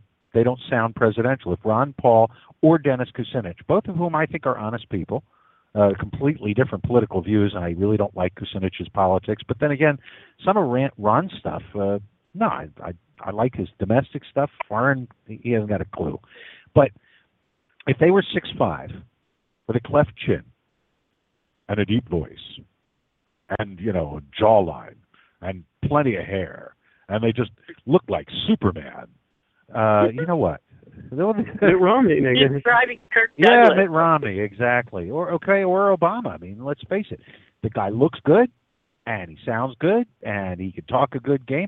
He's uh, Clinton or Reagan, great actors, but I don't care about that stuff. And this is a danger in politics, and it always has been. The charisma doesn't necessarily go with the core principle. We there are people out there, and we've seen it. Even if you're a young person, you've seen it in your lifetime, where somebody who can just schmooze the heck out of you is picking your pocket at the same time. Okay, but Bill Cosby said a lot of the right stuff, and uh, actually did a lot of decent stuff as far as trying to help education here in Pennsylvania. My one of the alma maters I dropped out of, Temple University. I have no degrees, or I don't even have a credit to my name, but uh, uh, he did some good stuff. He said all this great family stuff, and you know what? What he said doesn't change the fact that he is a scum who messed with people in a way that was just beyond the pale. All right.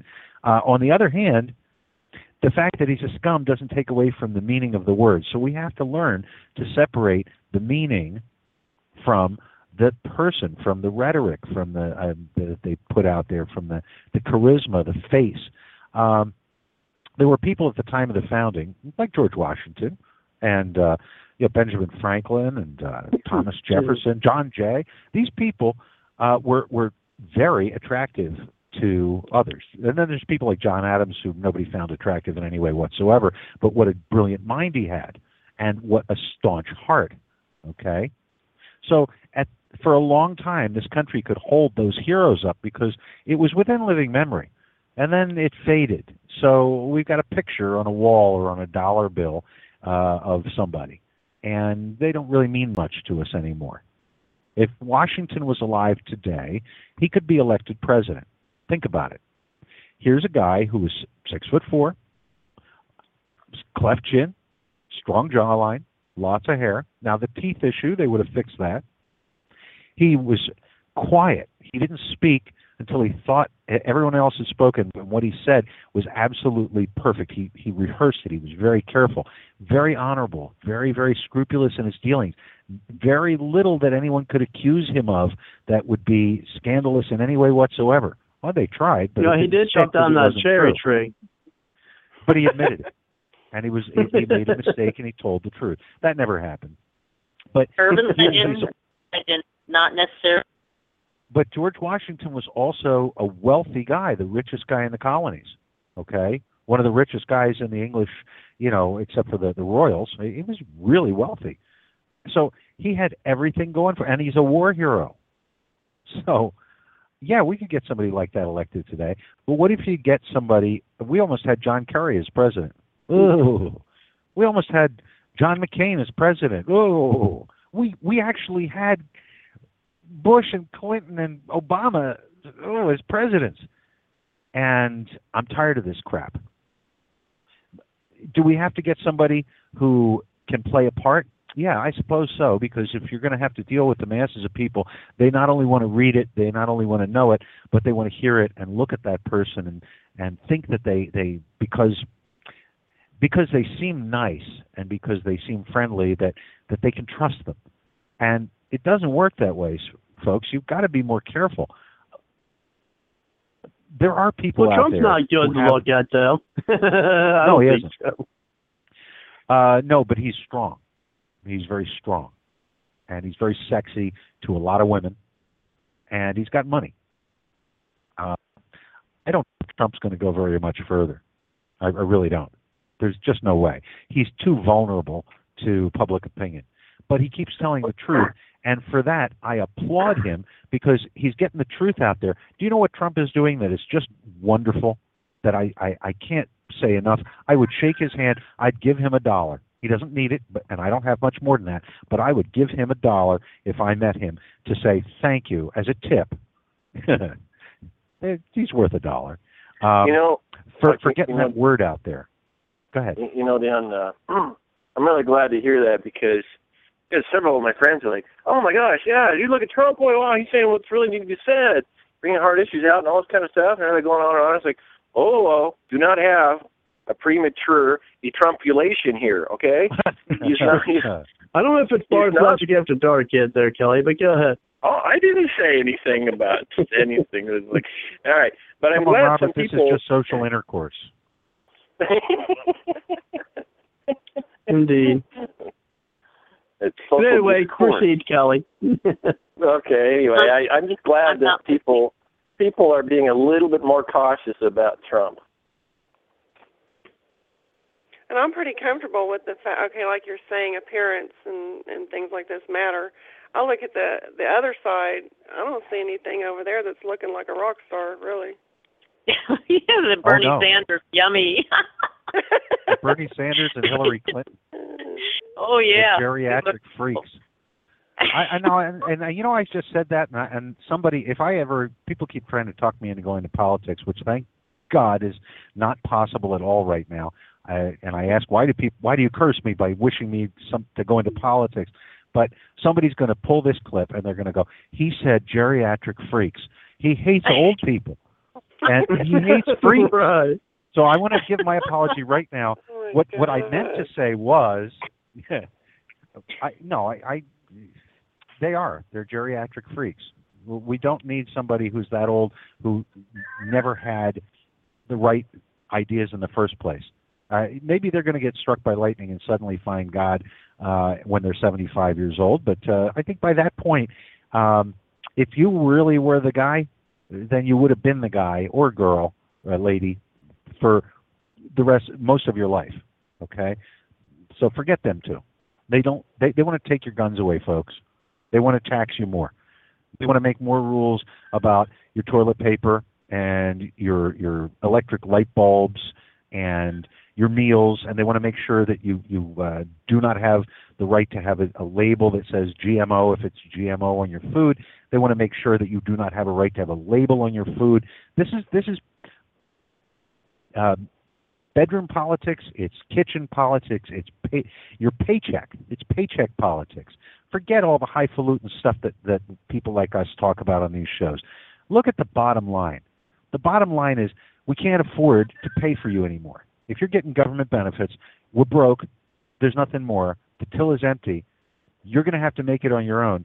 The only way you're going to do that is through cooperation with other people. And these people, if you're not the one, if you're not the entrepreneur who's going to start a business and end up with five employees after a year, 50 after two years, and 500 after three years, if you're not that person, you better make sure that that person has a chance to get somewhere to hire you. Okay? You, you're tired of paying, you know, there's no inflation. There's no inflation according to the government. None at all. These are the people that on the Yeah. left and the right, supposedly, because they don't count what it costs you in energy costs. They don't count your food costs. They don't count your rent. And you're you're not that highly taxed yet. How about add it all property taxes that keep going up? I know my, and our our more uh mortgage or the property taxes is attached to our mortgage payment that goes up every year. So the question is, who owns your property? I own my home outright, but I don't. I mean, I don't. I don't have a mortgage payment. I do not have a loan on this house. But if I don't pay my my property taxes, You lose then it. they will they will steal my Yeah. house.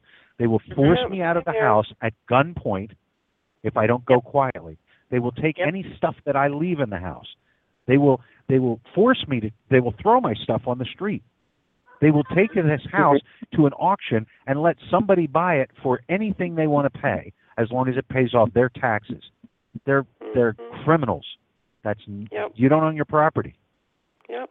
So bottom line, folks, is uh, yeah, okay, we're going to have to pick somebody who can speak well and somebody who looks good and somebody who is a good communicator. We get that. That's fine because you got to have that figurehead up there. But don't pick an empty suit again. Don't pick Yeah. somebody who's faking it. Find somebody who's the real deal. And if we don't find him for president, I am not that worried. Okay, there's a few out there who might be good, just a few, and it's a might. I'm not worried because, damn it, what are they going to do if they give an order to my state and my state says no? There are states who are saying no right now, who are saying, no, sorry, if you pass a law and it doesn't agree with our Constitution and the U.S. Constitution as we see it, we're just not going to cooperate with you. We've got a bill in Pennsylvania that we're trying to get passed right now, and I think we're going to do it. We've got more co-sponsors every week, and we're putting fires to the, the heels of the people who are dragging them. Uh, called uh, Senate Bill 357, 357, which is one of my favorite numbers for other reasons. And what it says John. is simple. yeah, it says that He's the- talking dirty again. This after i after I know it's okay. it's gun porn, right? The um, that the federal government makes any laws that affect Pennsylvania residents that are not in accordance with our Constitution and the U.S. Constitution, then we're not telling them they can't. What we're telling them is we won't help you, and that anyone in this state, especially an official who does help you, will face jail time and significant monetary penalties. So we're saying, you think you have enough to come in here and do much? We don't think so. And we know you don't. So we're calling your bluff. And that's what we're going to get passed because things Well, like that are passing. My governor of my state of Oklahoma, Mary Fallin, she she went ahead and armed our National Guard after what Yes. happened in Chattanooga, Tennessee, and I'm really I'm thankful for her for doing that. But I'm wondering, you know, are they going to do something to her for doing that? You know what I mean? Well, you know what? Take a risk. Yeah, are they going to try you know- something? Got some funding or, or give her some grief? What did she get into politics for? For a nice, easy time? She wants friendliness? If you want a friend in Washington, as Harry Truman said, or in any kind of politics, get a dog. Right? right. Well, you know, it's um, I don't know if you guys Well, well, saw this or not, but apparently it was uh, John McCain that had They- most to do with uh, de-arming the Chattanooga servicemen. So, you know, that's Say that another again. What? Okay, John go ahead, and then I want to bring in. John. We have we have a gentleman from Georgia on area code 404. We want to get him in. We also have uh, Harriet on the line as well. Uh, so we'd like to uh, she'd like to chime in. We'd like to uh, bring uh, her in as well. And so go ahead and finish your thoughts, and then we'll bring the gentleman from Georgia. Uh, go ahead, Cindy. Yeah, I read a I read a uh, article uh, that said, and I don't I don't know what I did with it now, but um, I read an article that said that um, John McCain had something to do with uh, those Chattanooga guys getting de-armed, disarmed. Have, have, did anybody else see that? No. Well, you know, it's hard not to blame things on John McCain because most often, if you just say it, it's true. He's he's had a bad record. He's really done a lot of bad, bad things for this country. I here's one that's absolutely true because I looked at it recently and I vetted it and it's absolutely correct. Uh, and I watched the uh, because I'm a, a wonk with politics. I watched the old videos from C-SPAN that were all, somebody posted, and I went, "Wow, I wonder if that's in C-SPAN's archives." And sure enough, it was. Um, John McCain, and this is back in the early 90s when they were trying, after the Vietnam War and all the scars were healing, to get an honest accounting of POWs and MIAs, of which he was a POW. And uh, they were trying to find out about all these reports of missing in action people and POWs who seemed to be still in captivity, still alive. They wanted to know where they, they were, they wanted some closure.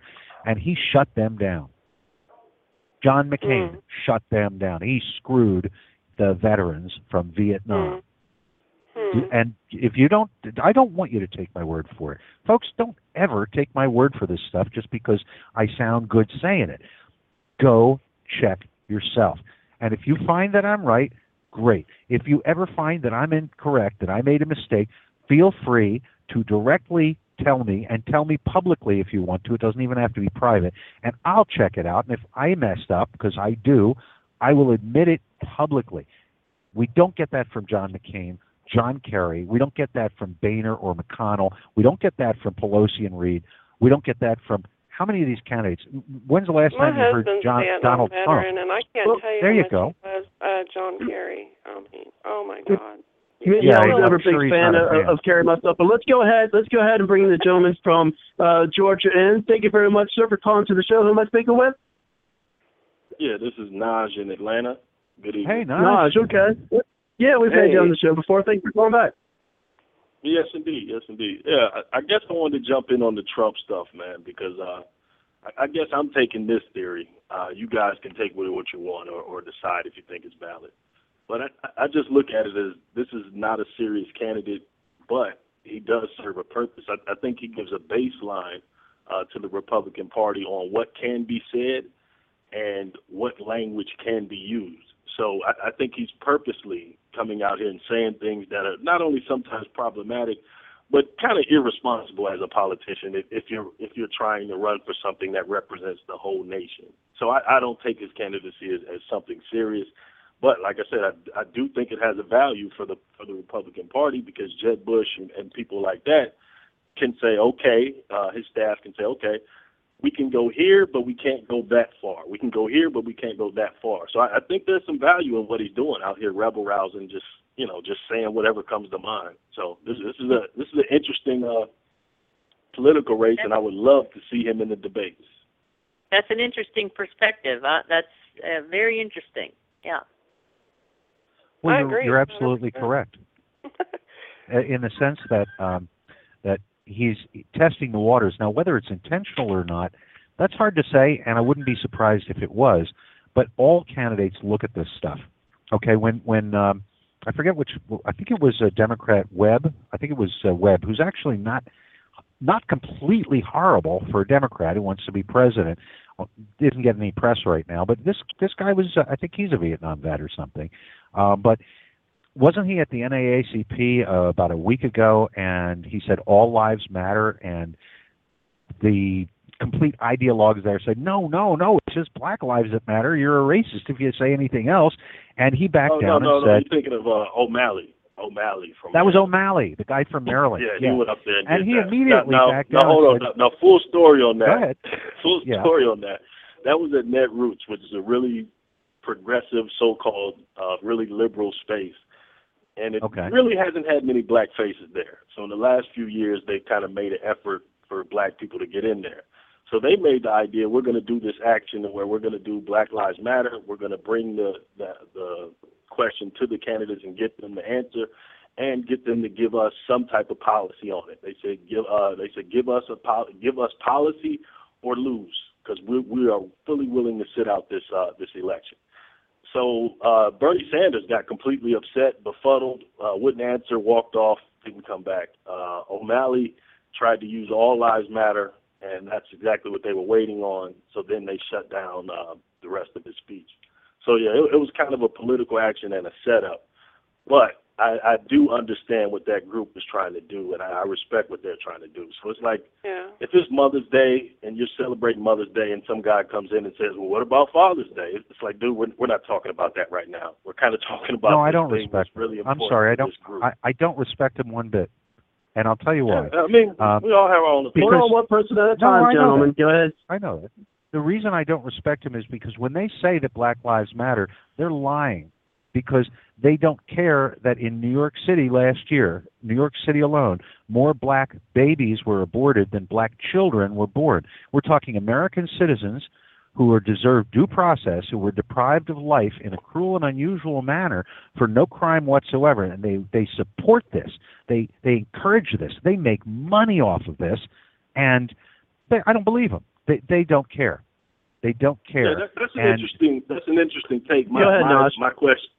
Yeah, my question to you would be, with all of the conservative groups out here and all of the groups who are out here against Planned Parenthood and abortion, why not support the groups who actually specify and are well versed in that topic and are fighting against that?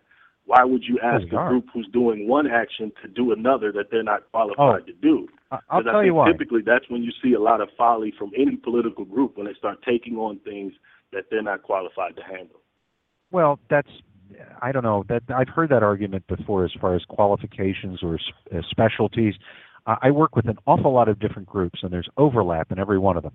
I mean, left wing, supposedly uh, Green Party people, all the way over to you know all the way in between. And what I will tell you is that an intellectual argument that they can't refute or that they they won't fess up to truth that impinges on what they're doing. it- impeaches their own credibility. And this is not just on the left. The right has problems with this too in some groups. Uh, if you're a Second Amendment group and you're not willing to discuss the fact that what are, what is it you're protecting? You're protecting the right to life. You're protecting the right to free speech and free religion, freedom of having your property not seized without due process, things like that. If you're talking to an anti-abortion group and they won't discuss the fact that uh, there's crony capitalism going on here, that there's uh, that you can't just vote for some guy like Lindsey Graham who gets up there and he's a staunch anti-abortionist and he sucks on every other damn thing and you end up losing because you won. Okay? No. Every group has a responsibility not only to the single issue that they may find of their heart, but they have to address all the others. If they're unwilling to, that's one thing. But if they absolutely uh, attack you because you're t- asking them a question because Hello? social media says, Hello? and here's to all the single fathers who have wives who abandon their kids. The, anyone who has a problem with that at the Mother's Day Foundation, if there is one, uh, can go do something with it. Uh, I won't say it, even though it's almost midnight. It's, I'm not going to be mean or, or nasty, but yeah, it's absolutely appropriate. And uh, groups like the NAACP, which are supposed to deal with civil rights for an entire segment of the society, and I really don't understand why at this point it's any segment. I support civil rights for every segment. I don't want to see anybody disenfranchised. I don't want to see anybody discriminated against by government at all for any reason, period, except their own voluntary actions. If you choose to rob a bank, I want the government to discriminate against you. And and you know, and follow due Yeah, process. I wouldn't call that discrimination. I would call that uh, you've earned that. But, but uh, yeah, yeah, exactly. Just, just to kind of comment on Yeah, what you, you know, uh, just, just to, We're we're we're getting a little bit tense. We're getting a little bit tense here. You know, one right I would really like is to walk into a Seven Eleven and not require an interpreter. Oh. but well, can I res- can I respond to what the gentleman just said though? Because I've, I've actually worked in, in in some smaller grassroots uh, groups, and the thing that I found is once you start taking on things that you're not fit to handle, you see a lot of infighting, and before you know it, the group splinters and people start pointing fingers and say saying this person didn't do this, they didn't do that, or they're not good enough on this topic, and it kind of ruins the group.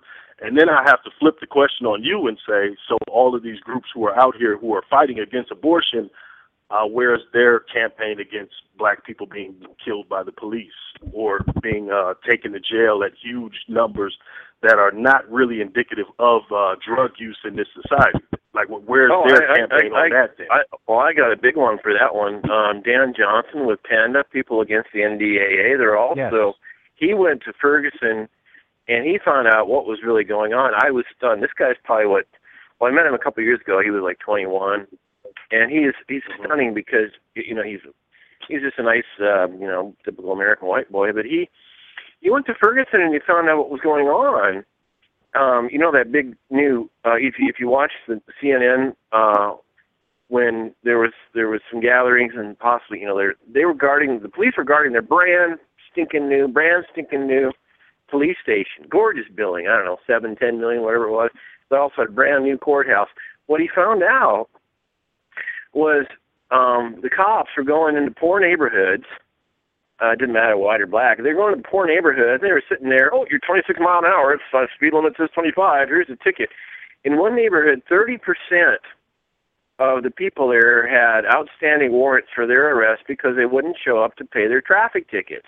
These freaking traffic tickets were building, were paying for the new courthouse and the police station. Geez, what's wrong Did here? you say? Did you Yeah, we, we've been talking about that for 30 years. They've been funding Yes, different municipalities off the backs of poor people. Like, yeah, this is this is what they do. Like ticketing people for minor transgressions in order to stack up fines to pay for everything. Like, yeah, this is nothing new. Mhm. We've been saying this for 30 years. You can see it Yeah, all in well, that they DOJ also, uh, report. Real Well, quick, and they do that ahead, civil Nod. forfeiture thing too. You know, where they actually Yeah. go in and and grab your stuff, and if you can't prove that your stuff is legal, uh, your stuff is guilty, but they didn't accuse you of a crime, so you don't have any right. You're guilty. If, if, there was a kid. I I don't even know what color he was. I read the story. He's uh, a college kid, and uh, he had saved up some money and from working like part-time jobs and and landscaping over the summer, and he had like eleven grand, and he's flying home to to enroll in college, and they said, "Oh, you know what? Let's search you. You got eleven grand on you. Well, we need that eleven grand." And all these jurisdictions are fighting over the eleven grand. He's not accused of a crime. He didn't do anything at all. He had eleven grand on him, which these days will get you a cup of coffee at, Star- at Starbucks. But uh, I mean, they, yeah, they like they're doing that all over the country, especially on the highway, pulling people over and taking large cash. Yeah, Yeah. doing it. And we Look, look, guys. I, Gentlemen, there are a lot of things that we're we're not gonna. Okay, hold on, quick, guys. Uh, there, there are a lot we, of we things got we're not gonna agree on. Just We- real we- quick, we there are got a lot of things we're not gonna agree on, but there's one thing we will agree on: the two-party system. Both parties are corrupt, raggedy, Oh, yeah. and need to be done away with. And we need a much newer thing uh, to actually save this republic, if that's what we're gonna do. I love Yes, that sir. term, republic. Yep. Uh, Definitely agree with you. We've we've had shows on uh, the duopoly ending. Du- Duopoly. We had a uh, professor here uh, some time ago uh, when we were discussing multi-party systems, uh, like the Irish system, for example. And folks can check that out in the archive. But I do see Tim at the top of the hour, and we do have our good friend Harriet on the line, who we haven't heard from in a little bit. Everyone, of course, is going to still be on the line, uh, but we will bring in Harriet in about uh, 40 seconds. But first, let's hear from the Patriot Journalist Network. You're not just listening to a show, you're part of the powerful voice of the conservative conversation on BlogTalkRadio. Nothing worthwhile has ever been accomplished without teamwork.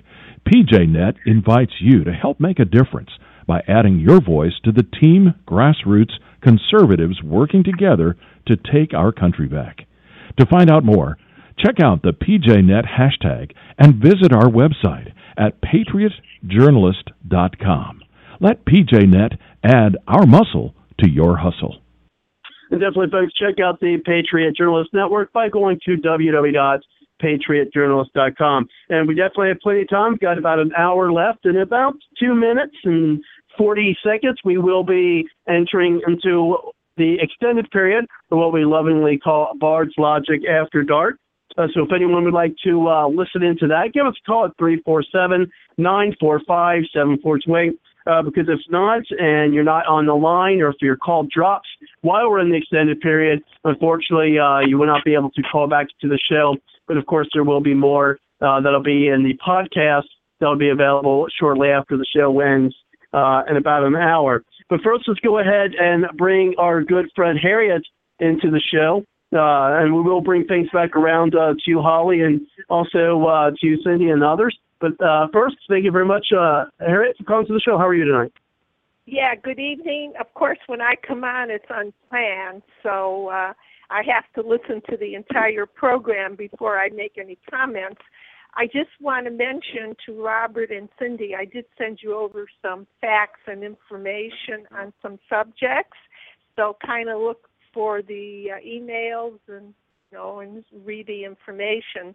Um, I don't like predicting any candidate this far in advance and say that person's going to win, this person's going to lose, blah blah blah. Uh, I always like to say, let's wait and see and study and find out. Now, one thing I haven't heard, and it is very very important that when we question our candidates and we look for answers, how how they are going to handle the foreign policy and the foreign affair mess that our country is in. That is very, very important. I haven't heard that mentioned or discussed this evening. I hear a lot about Trump. I hear a lot about Bush, and, and this one's going to be uh, in the debates and everything, and that's all good and well.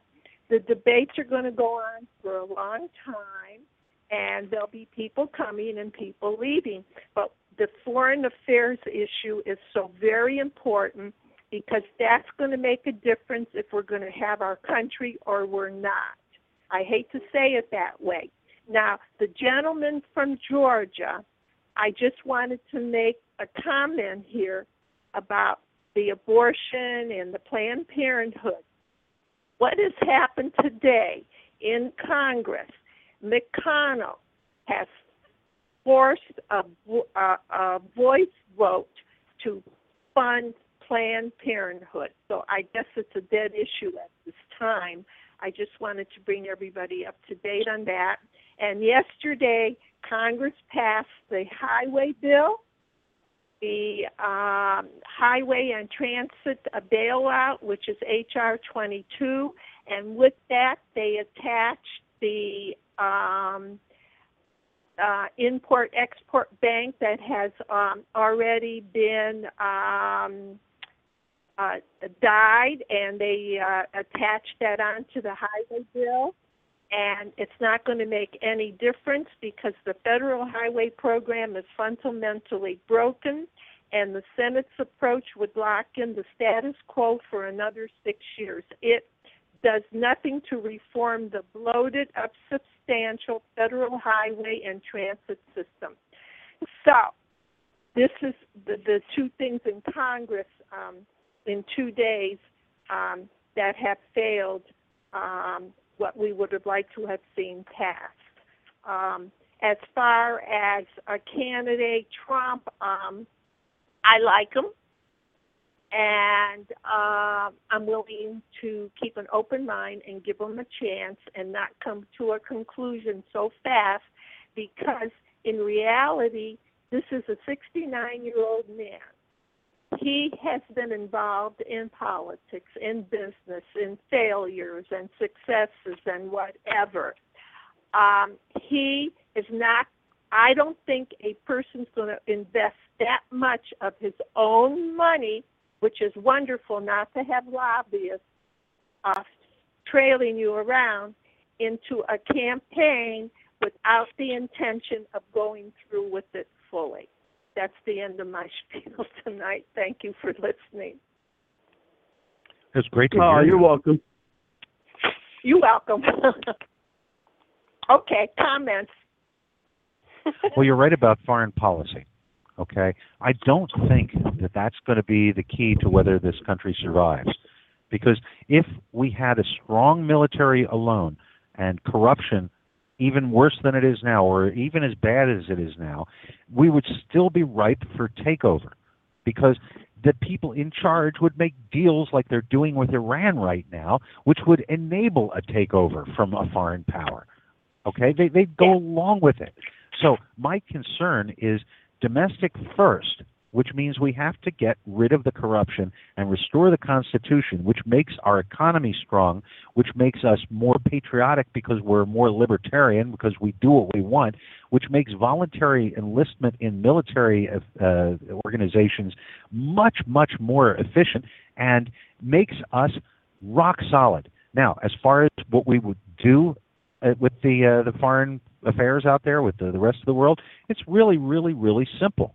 Okay, we don't have uh, Washington was right about a lot of things. The foreign entanglement speech that he gave in his final, uh, you know, farewell address is not entirely appropriate, and it's not constitutional. I'm talking here. I'm not saying that we should ignore it, but he said, uh, well, let's not get into we had an ocean back then that meant something.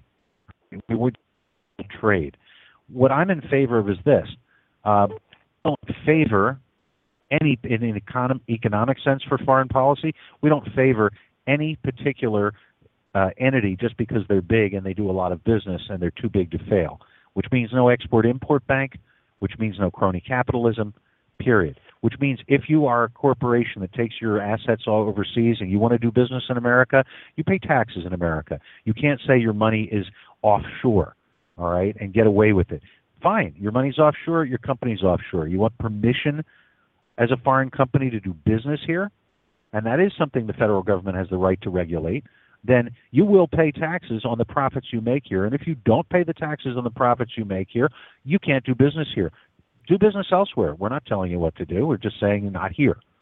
Now, as far as the military end of it, it's really simple. We start treating those countries that treat their people and treat other countries the right way as allies, which means Australia, England, Israel, Poland, There's a list of countries that are decent, and they don't even have to be completely in agreement with our political views. Um, Chile and Israel are pretty damn socialist. I don't really like that, but they don't go attacking their neighbors. They're strong politically. They have lots of of in countries. They protect minorities. They protect single people who want to just speak out and be different. That's fine. So we need to strengthen our ties with those people. And those people out there, I don't care what they say, I don't care what the UN says. I hate the UN because it's a bunch of thugs, okay? Right, right. Places places like Iran or even Saudi Arabia, let's face it, we don't need their oil. We've got more proven energy reserves here than we the heck with them. Okay? If they aren't willing to treat half of their country as citizens, that's women. If they aren't willing to allow the people who are whether they choose or they don't, I don't know, I don't care. If they aren't willing to allow them to live, not be executed, thrown from high buildings, hanged, then no, you get no help from us. And any com- country that attacks another country causes a disruption which is in the United States' interest. When Iraq invaded Kuwait, it was in our interest to stop that because it creates a cascade effect, just as we're seeing now, and we caused to a large extent. The destabilization of the Middle East is a direct result of warfare cascading over borders. And in that vacuum, entities like ISIS, whether it's CIA created or not, I don't know, it doesn't matter, they're evil. When, when they have the opportunity, they spring up and get more powerful. We need ha- to have some stability. And those big countries out there, like you know uh, Russia and China, which are potential adversaries, what they will respect, because you know I don't care about international law is a fiction. It's a figment. It doesn't exist. Yes. It's on paper. Countries act in their own best interest. Uh, this is this is absolute. Metternich said this. It's absolutely true. That's what they do. They've always done it. They will always do it. So, what will keep Russia friendly? What will keep China friendly? A friendly attitude, a willingness to do business and trade with them, and an absolute guarantee in their mind that if they screw with us beyond a certain point, and that needs to be made clear, that they will pay a price. And it doesn't have to mean nuclear war. Everybody, oh my God, you can't stand up to them, they'll bomb you. Well, no, we don't want to bomb them, and they don't want to bomb us. With countries, they're rational. They're not like the oh, Saudis who yeah. want to just end it all. I, I, Iran would kind of like to bomb us because we're the Right, great they're- Satan that protects they're the little Satan in their mind. Yeah. So, by the way, Exactly. did, did you know? Do you know why uh, Iraq invaded Kuwait? Um, I think it was about uh, seizing more oil resources and getting Yeah. more access to uh, shipping. Well, it was, it was It- it- about slant drilling, slant drilling from Kuwait into Iraq into their oil fields, and we sent an ambassador, April Gillespie, over to meet with Saddam. And when he brought up the question of doing that, actually invading Kuwait, she said Washington has no, uh, no, uh, what do you, what do you call it? No, uh, no, no question, position. no, no uh, authority or or idea about it. So we basically gave him the green light to set him up. Uh, of course, Oh, yeah. he was a murdering tyrant and should have been deposed years ago. But by his own people. yeah, that that whole thing Well, stinks to high. Yeah. Well, the re- the real reason why Iraq invaded Kuwait was to get a risk card. What? Oh, I don't wow. know. oh, I know what you're talking about that game. yeah, that game. Uh, Dan, Dan, Dan, Oh wow. Dan, Oh, that was Dan, pretty good. Dan. What about what about uh, uh, what about um, Iran? Well, How would At you this what point- would you do about that at this point? um, well, you can't do anything while Obama's in and uh, constitutionally controls the foreign policy unless you're able, you've got um, a majority in both the House and the Senate to defund stuff and pressure Obama in a big way. And you, he can Yeah. veto stuff, but if you don't pass it, he can't veto it. So you just don't Right, give them money. Um, that's not going to happen. We're going to have to sit it out and wonder if Israel's going to do the the dirty work and uh, take Ira- Iran's nuclear uh, capabilities out or not. I don't know, but the next president has the power, whether or not Obama's administration admits it. They say, no, the next president, they can't change this deal. This deal is set in stone. It's law. It's forever. No, uh, if, Kelly will correct me if I'm wrong, but treaties, once they're approved, do have the force of law in this country. They don't trump the Constitution, but they have the force of law. But the President of the United States has the absolute right to say, right now, we had this treaty. As of tomorrow, we don't have this treaty anymore. It doesn't exist. And to set new conditions. Am I wrong, Kelly? Um, a Hello? treaty can actually be signed by the president, but a treaty, I mean, we're dealing with other nations here. This is serious stuff. Um, a treaty to be in full force and effect requires a two thirds vote by the United States Senate. Now, with the Iran deal, which is scary because we're basically going to help help them open up their oil industry, which can fund the terrorists. All right, so it's a, a little bit scary here, and their nuclear system, of course, as well. Let me give you an example. Uh, Jimmy Carter signed a treaty to get over the Panama Canal, give the Panama Canal back to the Panamanians. Well, where was the Senate? They never signed it. Uh, Newt Gingrich, you know, with his contract with, with America when the Republicans took over, kind of when Rush Limbaugh was getting up to his peak and stuff, um, that Congress wrote a resolution, passed it, sent it off to the president of Panama, and said, "Look, according to our laws, the way we do things around here, that treaty that Jimmy Carter signed is null and void, and essentially we still own the Panama Canal because it's not a legal treaty." And yet, the practical implication of it is what? We haven't seen the practical enforcement of overturning what Jimmy Carter did when he gave away the Panama Canal. So what we have here is a precedent um, by a bad president, you know, Carter. Um, no, actually, he's really happy these days because Obama's making him look good. But Yeah. what yeah, what what, yeah, what we have here. Yeah. yeah, what we what we have here is a trick, if you will, by the president. You know, Jimmy Carter, Panama, and what's his um what's his name? Obubu. He's doing the same stinking thing Carter did. So you know the Iranians. I mean, think about it. If you're the Iranians, well, your president said we could do it. Oh, go f yourself. We're going to do what we want because your president said that was okay. Look, you American people signed, or you, you American people, you voted this guy as your king, and he approved this treaty. You know, who the heck are these Congress people? We're going to do what we want based on this treaty that your president made with us. It, it creates a mess. Well, we have North Korea now. Is it North Korea that's uh, in on uh, this uh, situation? That's um, uh, the new people to the block, I understand. So there, uh, Iran is expanding their support. Yeah, I guess I guess Oh, the biggest thing to ask is, is yeah, North Korea is a failed state, so I mean they they they need uh outside all always outside aid to even get by. So I mean they're they are what they are. But as far as Iran, I think we, you got to ask the question who benefits. And at the end of the day, OPEC has always had the same allotment of oil for Iran and Iraq.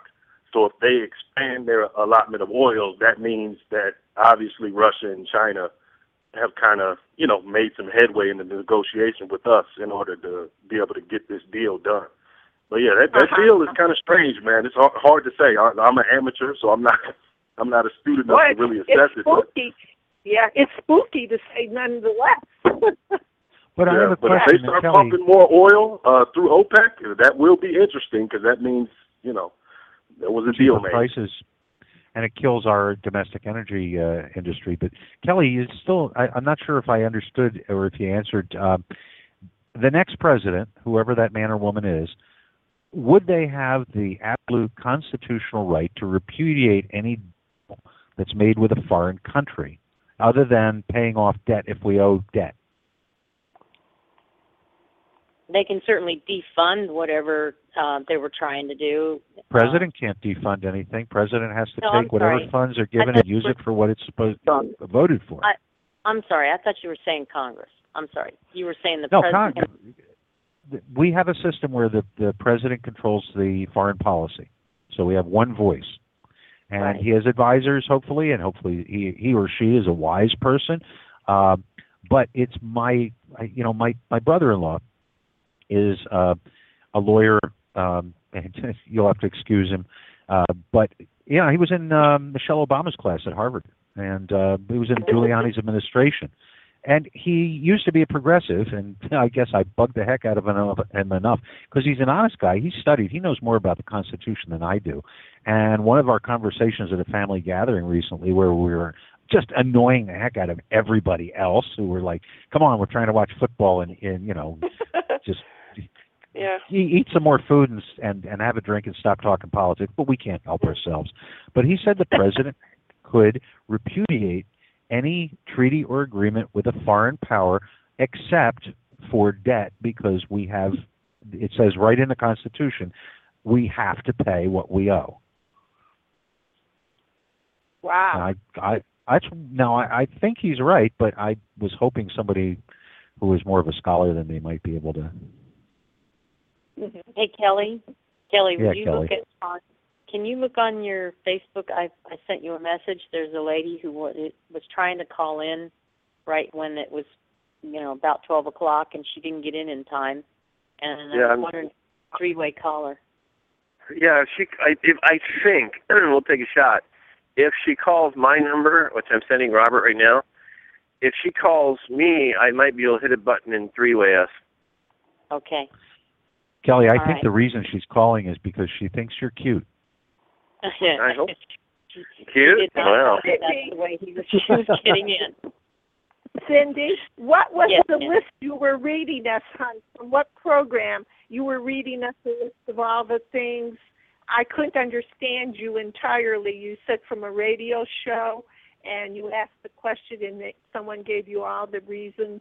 And I'm unclear on that. No, it wasn't a radio show. It was uh, a guy who had gotten on um, one, either Roberts or Rex's show um, back during the um, the the 2012 convention, and he Oh, was oh, a okay. delegate. For, Yeah. He was a delegate for Wisconsin, and he I'm Oh, oh, supporting Rand Paul, and I was asking him why was he not supporting Scott Walker, who is also from Wisconsin.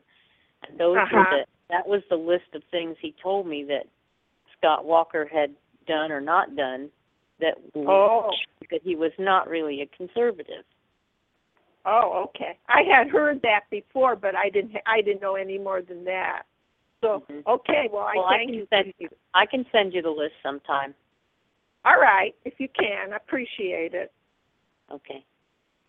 So And Robert, if, if I could, if I could comment pass. real quick on uh, the, the young lady who uh, brought up Trump a little bit ago. I think another interesting Nash. part of this is uh, the old school, uh, you know, big time Republicans are a little too buttoned up for a guy like that. So if Trump does continue this surge of popularity, he might end up having to run as an independent. And if you really think about it, that's the only way the Let's talk about that, can too. lose this election. You know, that's the only way they can lose is if he was to split the vote. You, I mean, that guy could be really problematic later on. He'd be another Oh yeah, true. that would be. he, he made and a there is talk about that- uh, um, yeah, and there is there is talk uh, about this, you know, because all the backlash that's coming to him from the rest of the or uh, many of the the other GOP candidates that you know he may very well break off to a third party. Well, whether if he did that, I think that I, I don't think he'll have that much of an impact, and this is why. I think you know it just people you know they're not going to be as. Here's what I think. I think one reason why Romney lost, and a big part of it is a lot of the conservatives and libertarians stay home, especially with what happened in 2012 during the convention, and also throughout the primary and the uh, what happened there. I think a lot of them stayed home. Uh, two is that uh, some of them even voted for third-party candidates, such as uh, folks from the Constitution Party. Uh, they may or may not do that again this time. Uh, I'm I'm pretty sure Hillary's probably going to get the uh, nomination. There's all, people who actually think that having a President Clinton would even be worse than having a, a President uh, Obama if uh, that could be uh, imagined. Um, but you know, but with Trump, I just don't think he would be able to draw enough uh, to make uh, that much of a significant difference. I mean, that's just my opinion. Um, what well, do you guys think? well, I, I, you know, wi- without without having a premature Trump elation, um, I, I, he, if if we have more of these San Francisco shootings, okay, like that teenager that a illegal was released from jail, wandering Oh the streets. yeah, yeah. O- Okay, if we have, I mean, that is ringing with everybody. And you look at the libtards of San Francisco, sanctuary city. Um, if you, if more of these events happen as he's moving along, he has got a shot at this because the other candidates are not addressing it. Yep. And so Right. he, he would he would have a shot, except for again, you know, as Christina Timmons has said, the immigration really belongs in the hands of the states. And if he was a businessman and he caught Christina Timmons' vision, he would turn it over to the states because it would cost the federal government a lot less money. I could imagine him going through chop, chop, chop, chop, chop, chop, chop. Don't need this department. Don't need this Department of Energy. Haven't done jack diddly beep. And uh, you know this department, that department. I could see him just firing a whole bunch of people. I mean, I'd be funny. I wonder if he'd uh, turn a, the White House into a reality show. So you're the director of the Department of Energy. Yes. What have you done in the last 20 years? What is your? You're fired. You know, I could see him do it. You know, I I would love it. I would love to see him do this. Oh my gosh, you know, get like 10 freaking heads, 10 heads of 10 departments that are basically do nothing. You're fired. I mean, But wait a I minute. mean, Wait a minute, Kelly.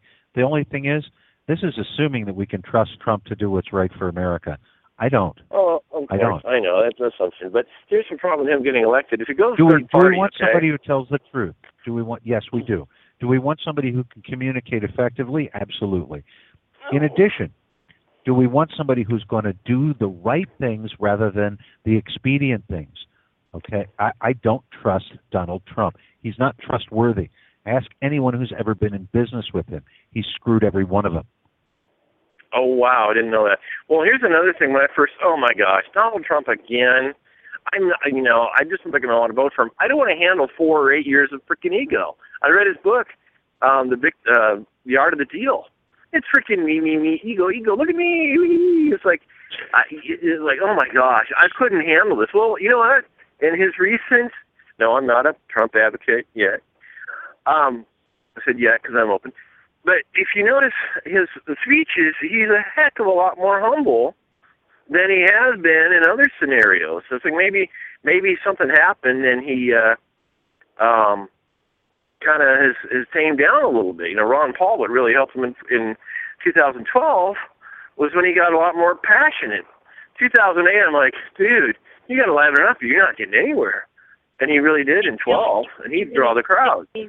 You think Yeah, he's I, I think I, I, don't think Obama? the ego is going away. I think he's just using open, plain speech, and everybody else is being drilled by their little, you know, campaign aides for talking points, and you know, to get up there and they sound No, robotic. Kelly.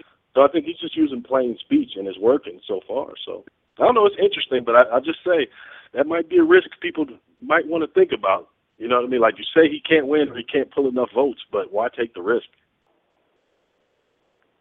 Yeah. Hmm. I don't know. Well, I mean, do you- Kelly, do you know who think, could win? Do you on, think that- he'd be more egotistical than Barack Obama? No. That's a toss-up right there. Yeah. They both think they're God. Yeah, but but it's different sides of building. It's Barack's. He thinks he's some kind of humanitarian for some reason, and uh Trump has the, the business mind ego. So it's two two different sides of the same coin. It's ridiculous ego, but it's wrapped in you know one different thing. Well, I Oh, want to I want to I want to tell you a sentence that I kind of caught at my attention in his book, um, The Art of the Deal. He's like, you know, who's great and who's going to have their name in history and who's going to, you know, and basically saying ego ego worship me. How do you how do you keep score? Well, it's money. Whoever makes the most money, that's how you keep score. Like, dude, seriously. What about family? What about kids? What about raising really good, mature, happy people? Like, gee. Kelly? We need uh, humility. We, what what I was trying to say was that in addition to all those things that everybody usually, in, in addition to all those things that everybody usually identifies as a requirement in a, a great leader, a top person, we need humility. We need one of us. We need somebody who's not going to forget that they're one of us. We don't. We need somebody who who knows exactly. Not I feel your pain because I'm pandering, but somebody who actually really knows our lives because they lived it, and who is willing, willing to make it as easy on us as possible where possible, and to encourage us to do the difficult things that need to get done that can't be done without the people's help. Government can't solve problems without the people being willing. And they're not going to, I don't see them being willing with Donald Trump or Barack Obama or so far any of these people. We need humble, okay? Somebody who, who's not caught up in ego. I'm important. No, somebody, well, you're important. But Dan, since you, since, you, since you said that, none of, since you said none of those uh, folks, and unfortunately, so we only got about uh, yeah, we only got about 25 minutes left of the show. And next week we'll be uh, doing more about uh, talking in depth, kind of our pre-debate show uh, that we'll have on next week. Uh, perhaps we'll have some uh, guests on uh, that I'm working on here. But anyhow, uh, so you said none of them so far. Do you see anyone else, any other candidates uh, coming to the ring? Do you think there's time, or do you think and you would even still do so since it seems like such a crowded field already. I think it's an entire waste of time to waste too much time with these people. Um, really, I, I'm not saying don't pay attention because we don't want to have the status quo slip a, another fast one on. Uh, you know, so we have a choice of the uh, evil of two lessers to vote for. But yeah. um, even though, even though the, it's important who becomes the next president, we're a long ways off and hey, Dan, people are getting yeah Dan hang on is Kelly do you see that Susan is trying to call you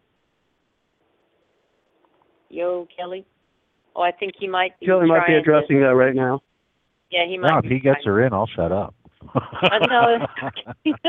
go ahead go ahead Dan well the, the point is what Trump is saying is only remarkable because he's a presidential candidate because he's getting press I'm saying that. You're saying that. I can. I I have a list, uh, uh, email list, etc. I could find you 200 people by tomorrow night who could dress Ooh. nice, get a shave, get a haircut, or have their hair done if they're a woman, and whatever. Uh, put on something nice and go up there and say even more eloquently and more directly exactly the kind of things that need to be said. And are any of those people worth being president? in my opinion, more than anybody who's running so far, there's a couple who might prove themselves to me. I have yet to see it. All right, I see a lot of words. I don't see a lot of substance there. And should all those 200 people have a chance to run for president? Yeah, maybe a chance, but I don't think most of them would do it. There's, if you look at the great statesmen and and women. Look at the great leaders throughout history. The ones who were not only strong leaders, who not only were powerful leaders, charismatic, but who actually benefited the lives of their people and of their countries and of the world. All right? Now, that's what we need. We need somebody great. We need somebody far beyond anything that's running on any level that I see, and I know they're out there. They exist. I actually think I might know a few, and they're they're starting to enter politics, etc. But we can't just settle anymore. We can't have somebody who says the right thing, gets in, and does the wrong thing. And we can't have somebody who is so out of touch that they they will lie to us, cheat us, steal from us, take our liberties. We need somebody who knows how important that is to us because they are us. I would vote for any one of you right now over any one of them. Woo! Thank you.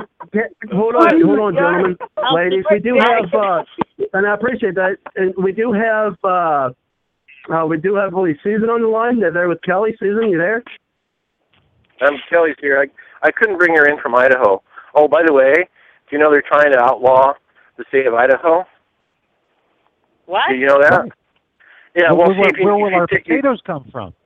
Oh, I know. But see, what happens is if you take the state of Idaho and turn it on its side, it looks like a gun, and that's just too Oh. politically sensitive. We've said that oh my before. goodness. Florida is too. oh yeah. Florida's Wow. a gun too.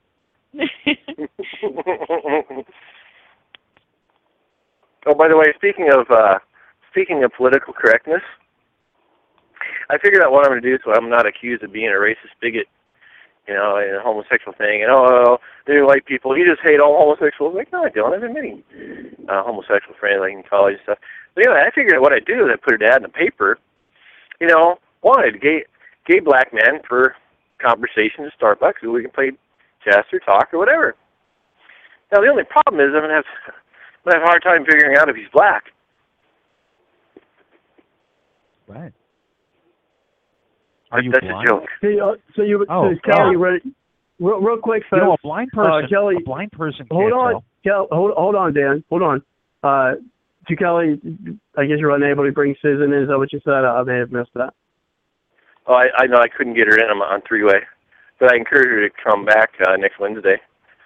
So No, But- certainly. by the Okay, way, some go, go ahead, gentlemen. Let's Yeah. go ahead. And, uh, yeah. By, by, by the way, some some of my jokes you have to think about a little bit, and then bust up laughing. You know, like Hey guys, let me let me ri- read you what she wrote then, so at least um, she she can get her words out there. Okay. All right. Uh, I All think right. uh, it's dealing like with uh, McCain. Hell bent on arming opposition forces in Syria despite strong evidence that they were run by Islamic terrorists. John McCain displayed behavior unbecoming of, of the United States, of, an, of a United States senator during a recent meeting with Syrian Christian leaders uh, touring Capitol Hill.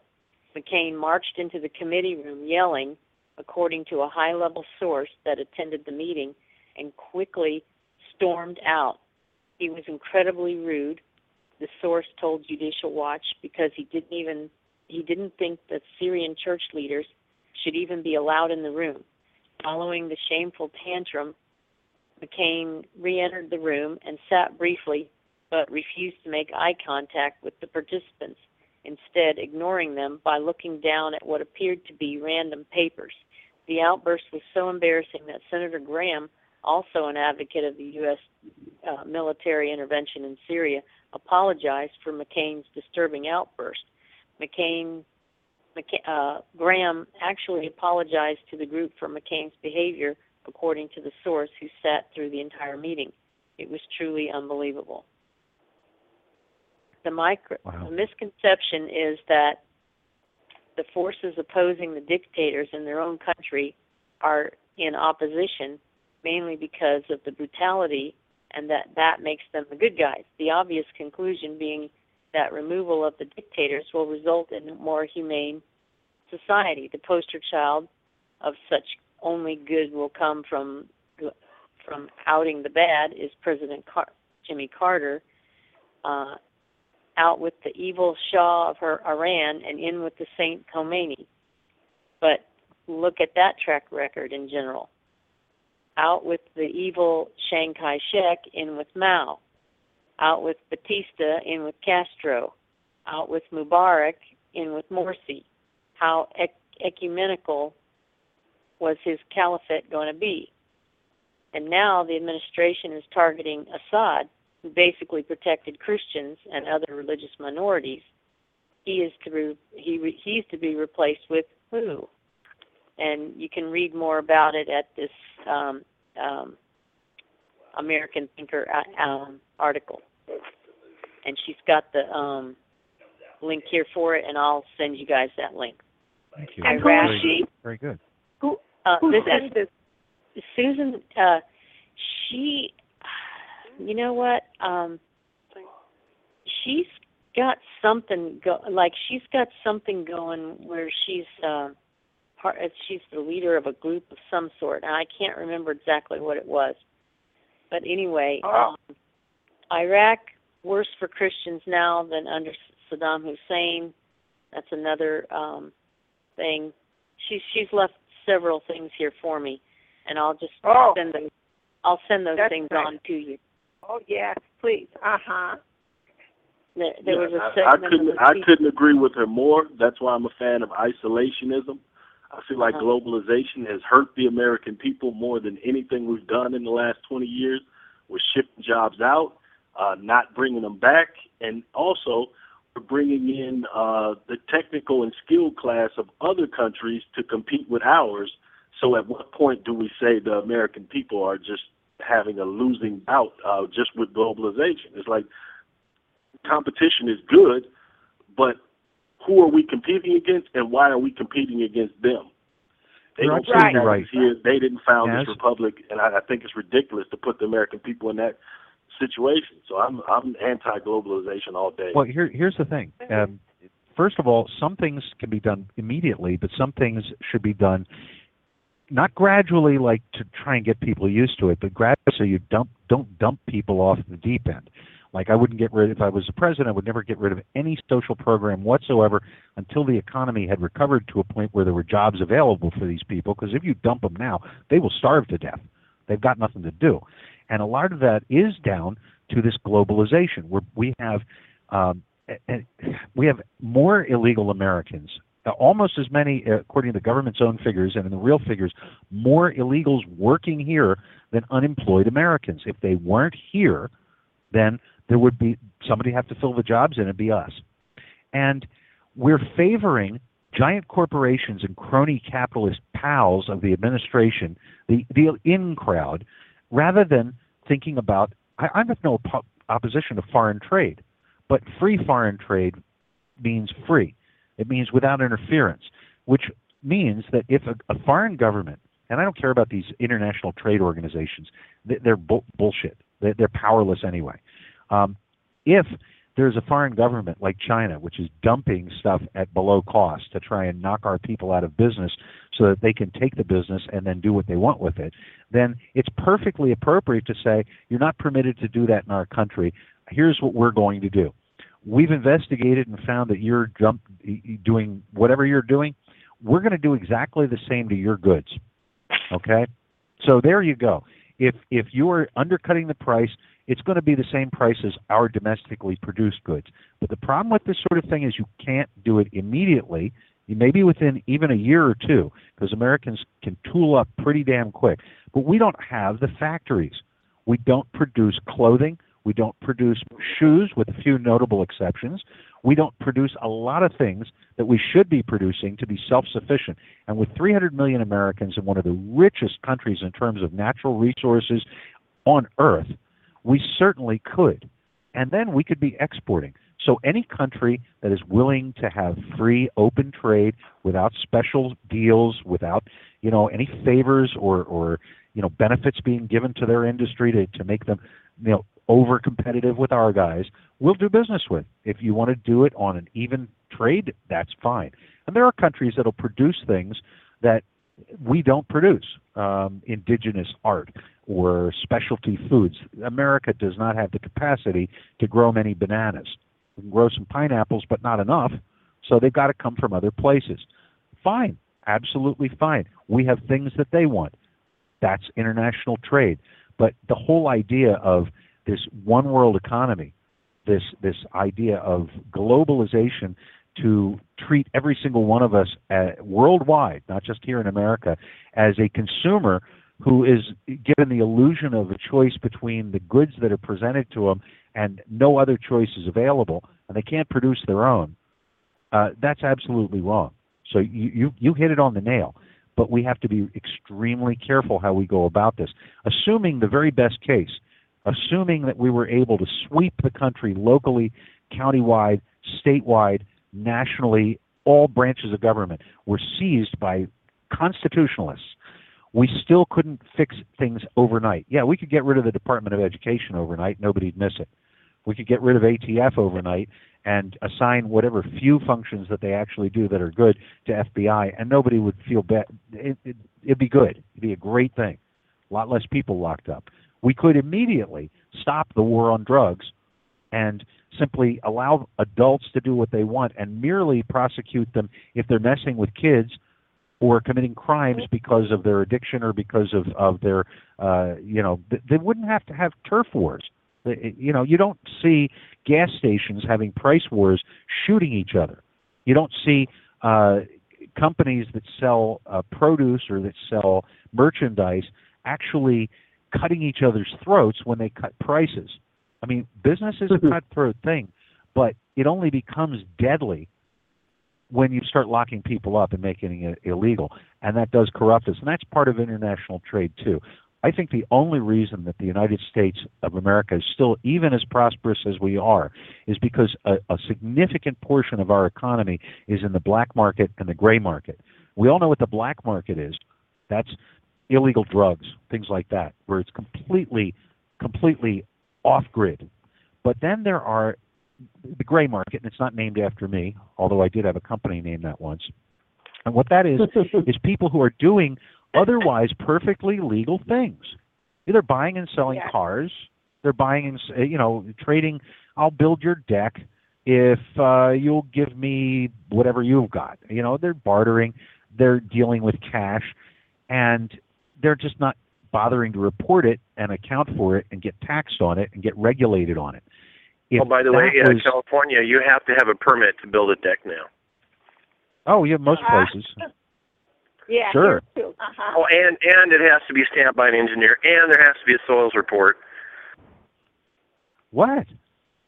Yeah. to to take some boards and uh what you build you dig you dig some footers in the ground you stick in a tube you pour concrete while it's still set you stick a board a, a, a two by four or four by eight or whatever you got to use in there and then as soon as it sets you start cutting lumber and Well, nailing ac- it actually, together actually, actually, I've looked at a couple of these, and the way they had designed it themselves, it would Yeah. add an additional load to the wall footing of the house, which would cause uneven settling and insurance.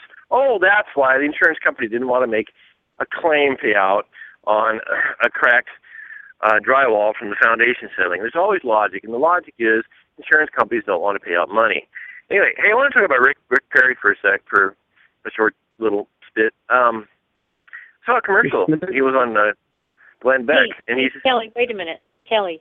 Can you? I want to ask uh, Naj something because he he was talking about. We were talking about the the situation with the the Muslims over there and how we should be uh, we should be out of there and not uh, we shouldn't be in there at all and or doing anything. Let me ask you this though, Naj. Um, seeing as how our our politicians have um, you know set up all these terrible people, these terrible governments. Uh, they got rid of our little uh, under our thumb politi- uh, dictators, and now we have, you know, radical Muslims at the lead, and they're basically eradicating all Christians. Is there anything that you would say that we should do to protect those Christians against the annihilation that they are facing right now? I, would just simply say that nobody gives you freedom. You get your freedom on your own. And us being over there allows the, the crazies to always blame the West. Oh, the infidels did this, the infidels did that. We leave.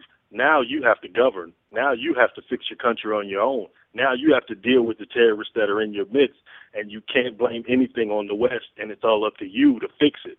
And I think you put that burden on them. I think that changes a whole lot of things as far as how much terrorism goes on over there and what they're accountable for.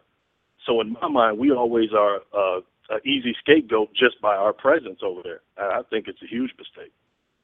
well. No, I, I agree Well, with this guy. and- I, I really do because Here, go ahead, Because Kelly, when because we are run, unfortunately running out of time. Okay, well, actually, you know, with the Iraq uh, war, at first I was um, against it. Then I was like uh, neutral. No, actually, at first I was neutral. Then I was against it because it's just basically we want their oil. And then against the pullout. Oh my gosh! If we leave, I mean, we we, we essentially wrecked the country. Okay, if we leave, we pull out instantaneously.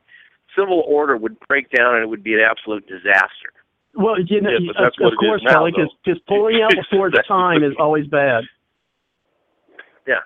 oh no uh, that, that's know. what it is now. It's it's disaster over there right now. You know what I'm saying? Well, so it's the same thing. You have the yes. same groups have been fighting each other for thousands of years, fighting uh, Shia, Sunni, and all these different little uh, sects fighting against each other, and it would be the same thing whether we're there or not. Now, our whole policy has always been put a strong man in there who can kind of keep them separated and keep business as usual going. But uh, I just think I just don't think it, it the benefits uh, outweigh how much we lose by going over there and dealing with those folks. I agree.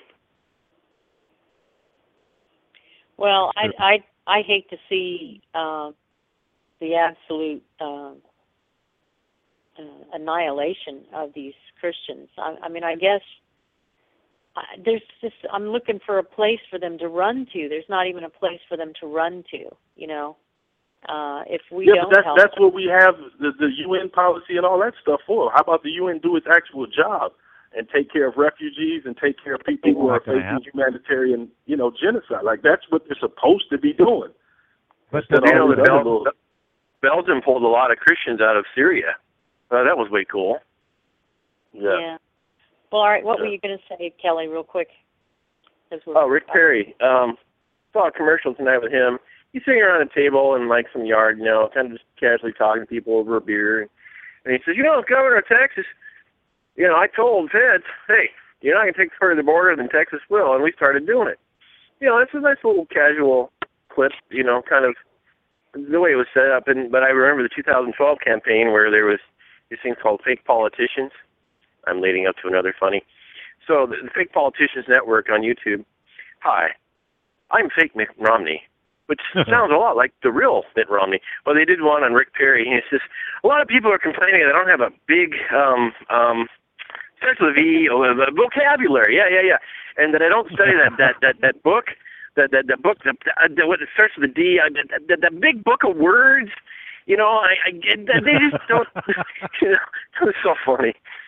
Ah. Was he wearing his sexy glasses? uh, no, he wasn't. I'll tell you what, when he got them I, I sexy wish we glasses, could have the was inside information of, of his staff telling him how many points those glasses raised uh, what people thought of his intelligence. Because I, I, I clearly think that's a political play. Like that, that's a It play. was. That's like when they tell politicians to roll up their sleeves when you're supposedly working hard.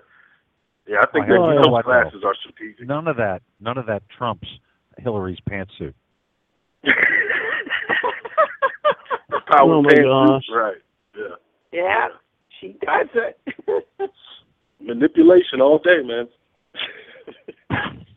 by by the way, I Yeah. figured out who Hillary, Hillary's uh, makeup artist is. Um, uh, did the did the person work in a mortuary previously? No, no, no, no, no. It, it, the makeup artist is the same makeup person that did uh, Gollum on the on the Hobbit. Oh, no, wow. you're thinking of Koskinen. Koskinen is the uh, head of the IRS. I swear to God, he is the same. It's, you look at him. You know, all you need to do is like put him in a loincloth in a swamp someplace, you know, clutching a little gold ring, and it's the same guy. Mm, well, My precious. oh, stop that. And these are the people we determine are qualified to rule. well, you know, here's like I was saying, humility. How about somebody who puts us first, somebody who's one of us? You know, here's a good litmus test, and and obviously it's not perfect because there are people who are from common backgrounds who are completely corruptible or already corrupt, just like there are probably people somewhere who are from the elite who, you know, uh, Mother Teresa was rich and she gave it up. She was born a, a wealthy young lady. Um, Washington was rich, and he, he certainly didn't make money off of the revolution. It cost him. Um, but in general terms, if they're part of and parcel, if they're related to, friends with, hang out with, have worked for exclusively those who have been eh, responsible for screwing us around so bad, I say, why do we want to even listen to what they have to say? You know, uh, one of us. You know, I go, I go back to. Uh, well, I, I got one candidate that I think would really be good. It was one of us who works a day job. He makes people happy. Real, real Um, quick, Kelly. Real quick, real, real quick. I want to give uh, just a few moments uh, for Cindy. She's got to go, Cindy. So I know you just you, uh, you got to go. So just go ahead and uh, give us your uh, quick goodbyes, and then we'll let you go for the evening. Thank you very much, Cindy. I'm glad you uh, stayed as long as you uh, did. So go ahead. Oh, I, I'll just say goodbye. I'm, I'm, you know, there's not much time left, but I, I really intended to leave at 11 o'clock. So, you guys, you guys have been Well, we definitely inspiring. appreciate uh, you staying on for the uh, for the show, the entire show. All right. Well, see, see you guys later. Good Thanks, job. Holly, for calling in. Bye, in. Cindy. Absolutely. And nice to hear from you too, Naj. Everybody. See y'all next Wednesday.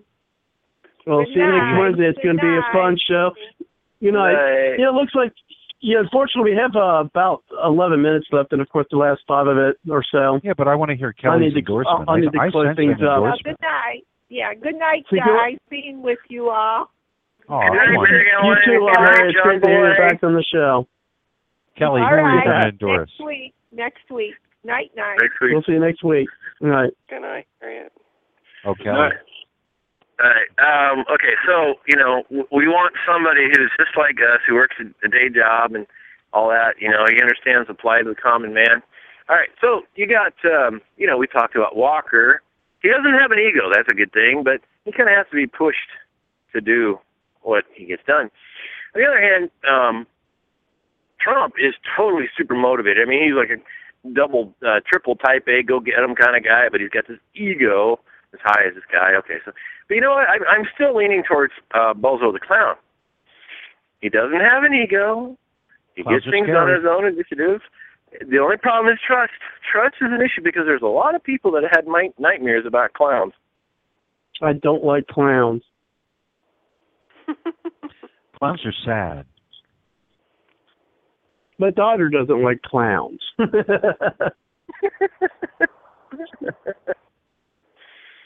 Well, gentlemen, we'll have to go ahead and uh, take our uh, closing thoughts here uh, before I uh, close the show out, and literally each person take uh, just a few moments uh, for that. Then, unfortunately, I have to close things out. Of course, we will start with you, Holly, giving deference to the ladies first, of course, and then we'll go to you, Naj, and then Dan, then Kelly. Then I'll close things up, but unfortunately, we'll have to make them pretty brief because we only got about four minutes before I got to close things out. Gelton Psych is about uh, a minute to each person. So uh, a little less than that. Go ahead, Holly. Okay, just real quickly, um, to Harriet's point, foreign policy. I'd rather fight them over there than over here, even though we're having the lone wolves over here. Um, what happened in Chattanooga, Tennessee, Fort Hood, go on and on. Um, it's it makes my blood boil. And then to have a POTUS that won't even lower the flag to have staff for that. It takes 5 Mhm. days for him to do that. Um, I will let you know I'm I'm around a lot of veterans with the Patriot Guard Riders they're not happy. I don't I can't even verbally say um how unhappy they are and they have taken an oath, domestic or foreign. Um so basically thank you for having me, Robert. Really enjoyed the show tonight. Um, God bless America and we're just stay the course, everybody, fight the good fight. God bless everybody. We appreciate that, Holly. Thank you. And of course, uh, remember to uh, give folks the link, share the link out to folks, whether you email it or send it to them on Twitter or your Facebook page, for they can listen to the podcast. And of course, they can share the podcast uh, themselves uh, so they can uh, listen to the show and hopefully uh, be able to get some motivated, call in, and be a part of the show too. So let's go ahead, Naj. Yeah, I I guess just because of what I've seen tonight, I, I have to say this. But uh, Sam DuBose, uh, another black person, has been hashtagged. Uh, looks like it was a DUI stop that turned fatal. He was shot in the head, Oh. and the cop who That's actually terrible. shot him was backed up by the cops who were on the scene, and they lied about the event. The video came out tonight and exposed the lies. Uh, the DA is actually going for a murder charge against him, so it looks like there will be no riots or civil unrest uh, because he's being prosecuted. But man, this, this this is tough to deal with every day, and uh, hopefully, I don't see any more hashtags this summer. Well, let's go ahead and uh, bring it over to you, Dan, and then Kelly, and then I have to close things out. Uh, we each, as I say, got about a minute, a little less. Go ahead, Dan. What Naj says is true, and I worked for police departments in the past. Um, there are good guys and bad guys and gals in every profession. And we not only see corrupt cops, we see corrupt teachers messing with children. We see priests messing with children. We see Boy Scout leaders, Girl Scout leaders. We see doctors. We see Bill Cosby, for God's sakes. I mean, it's not the fact that there's a bad person out there. It's that the bad person gets into a position of power and that the authorities who, the political authorities who uh, run that, support and condone it. The only way to get rid of that sort of thing, you're always going to have one who might slip through, but to get a decent police force, a decent uh, group of people in any profession, is to reform it, to get rid of the corruption, to take out their leadership. And I have heard a lot of people, not on tonight's show, over the last few weeks saying America is done, it's dead, it's over, rest in peace. And my answer to them is not while we can fight it ain't, not while I draw breath. You got it? Good. Indeed. Great point. I appreciate that. That was a good way to uh, for last comments. Go ahead, Kelly, and then unfortunately, I make it very brief. I have to close things out. Uh, You know, no, I- I'm glad you brought that to my attention. Um, I'm sure uh, Daniel Smith with Panda is on that already, or his contacts will be calling him, and he'll probably be going to the scene. We have a grand jury. I hope the prosecutor gets in front of the grand jury, all the evidence. Don't let the freaking cop come before the grand jury because you don't do that. That was a big mess with Ferguson. Anyway, um, it's really sad when a human being is. I mean, I've known so many black people along my path of life. I can name you a whole bunch, but gosh, beautiful people. I, I, why would anybody take a life when it's not necessary? I, I just, you know, the creativity that person could give us, um, the blessings in this life, any human being could give us. I think those cops need to be put away. Um, that's a whole other story. But anyway, I, I guess I just want to say, um, you know, right now I'm just saying, hey, those are the clown. You won't notice any difference if you elect him. from Obu Bill. And uh, that is the show for tonight, folks. Uh, definitely share the link uh, with folks, whether you do it directly or come here to BlogTalkRadio and download the show. Uh, you can hear it on the podcast, uh, also available on iTunes. Uh, so definitely get that out to folks. We'd really appreciate it. If you aren't already following the show, go ahead and click that follow button where you can get emails, or you can contact me from the contact page where you can see a link there uh, from tonight's show. And I will end tonight, as I do every night, and that is with the song by Aubrey Ashburn. And you can hear more of her music by going to www.aubreyashburn.com. Uh, thanks again, everyone. We will see you next week. And good night and take care. All right. Good night, everyone. Good night, everyone.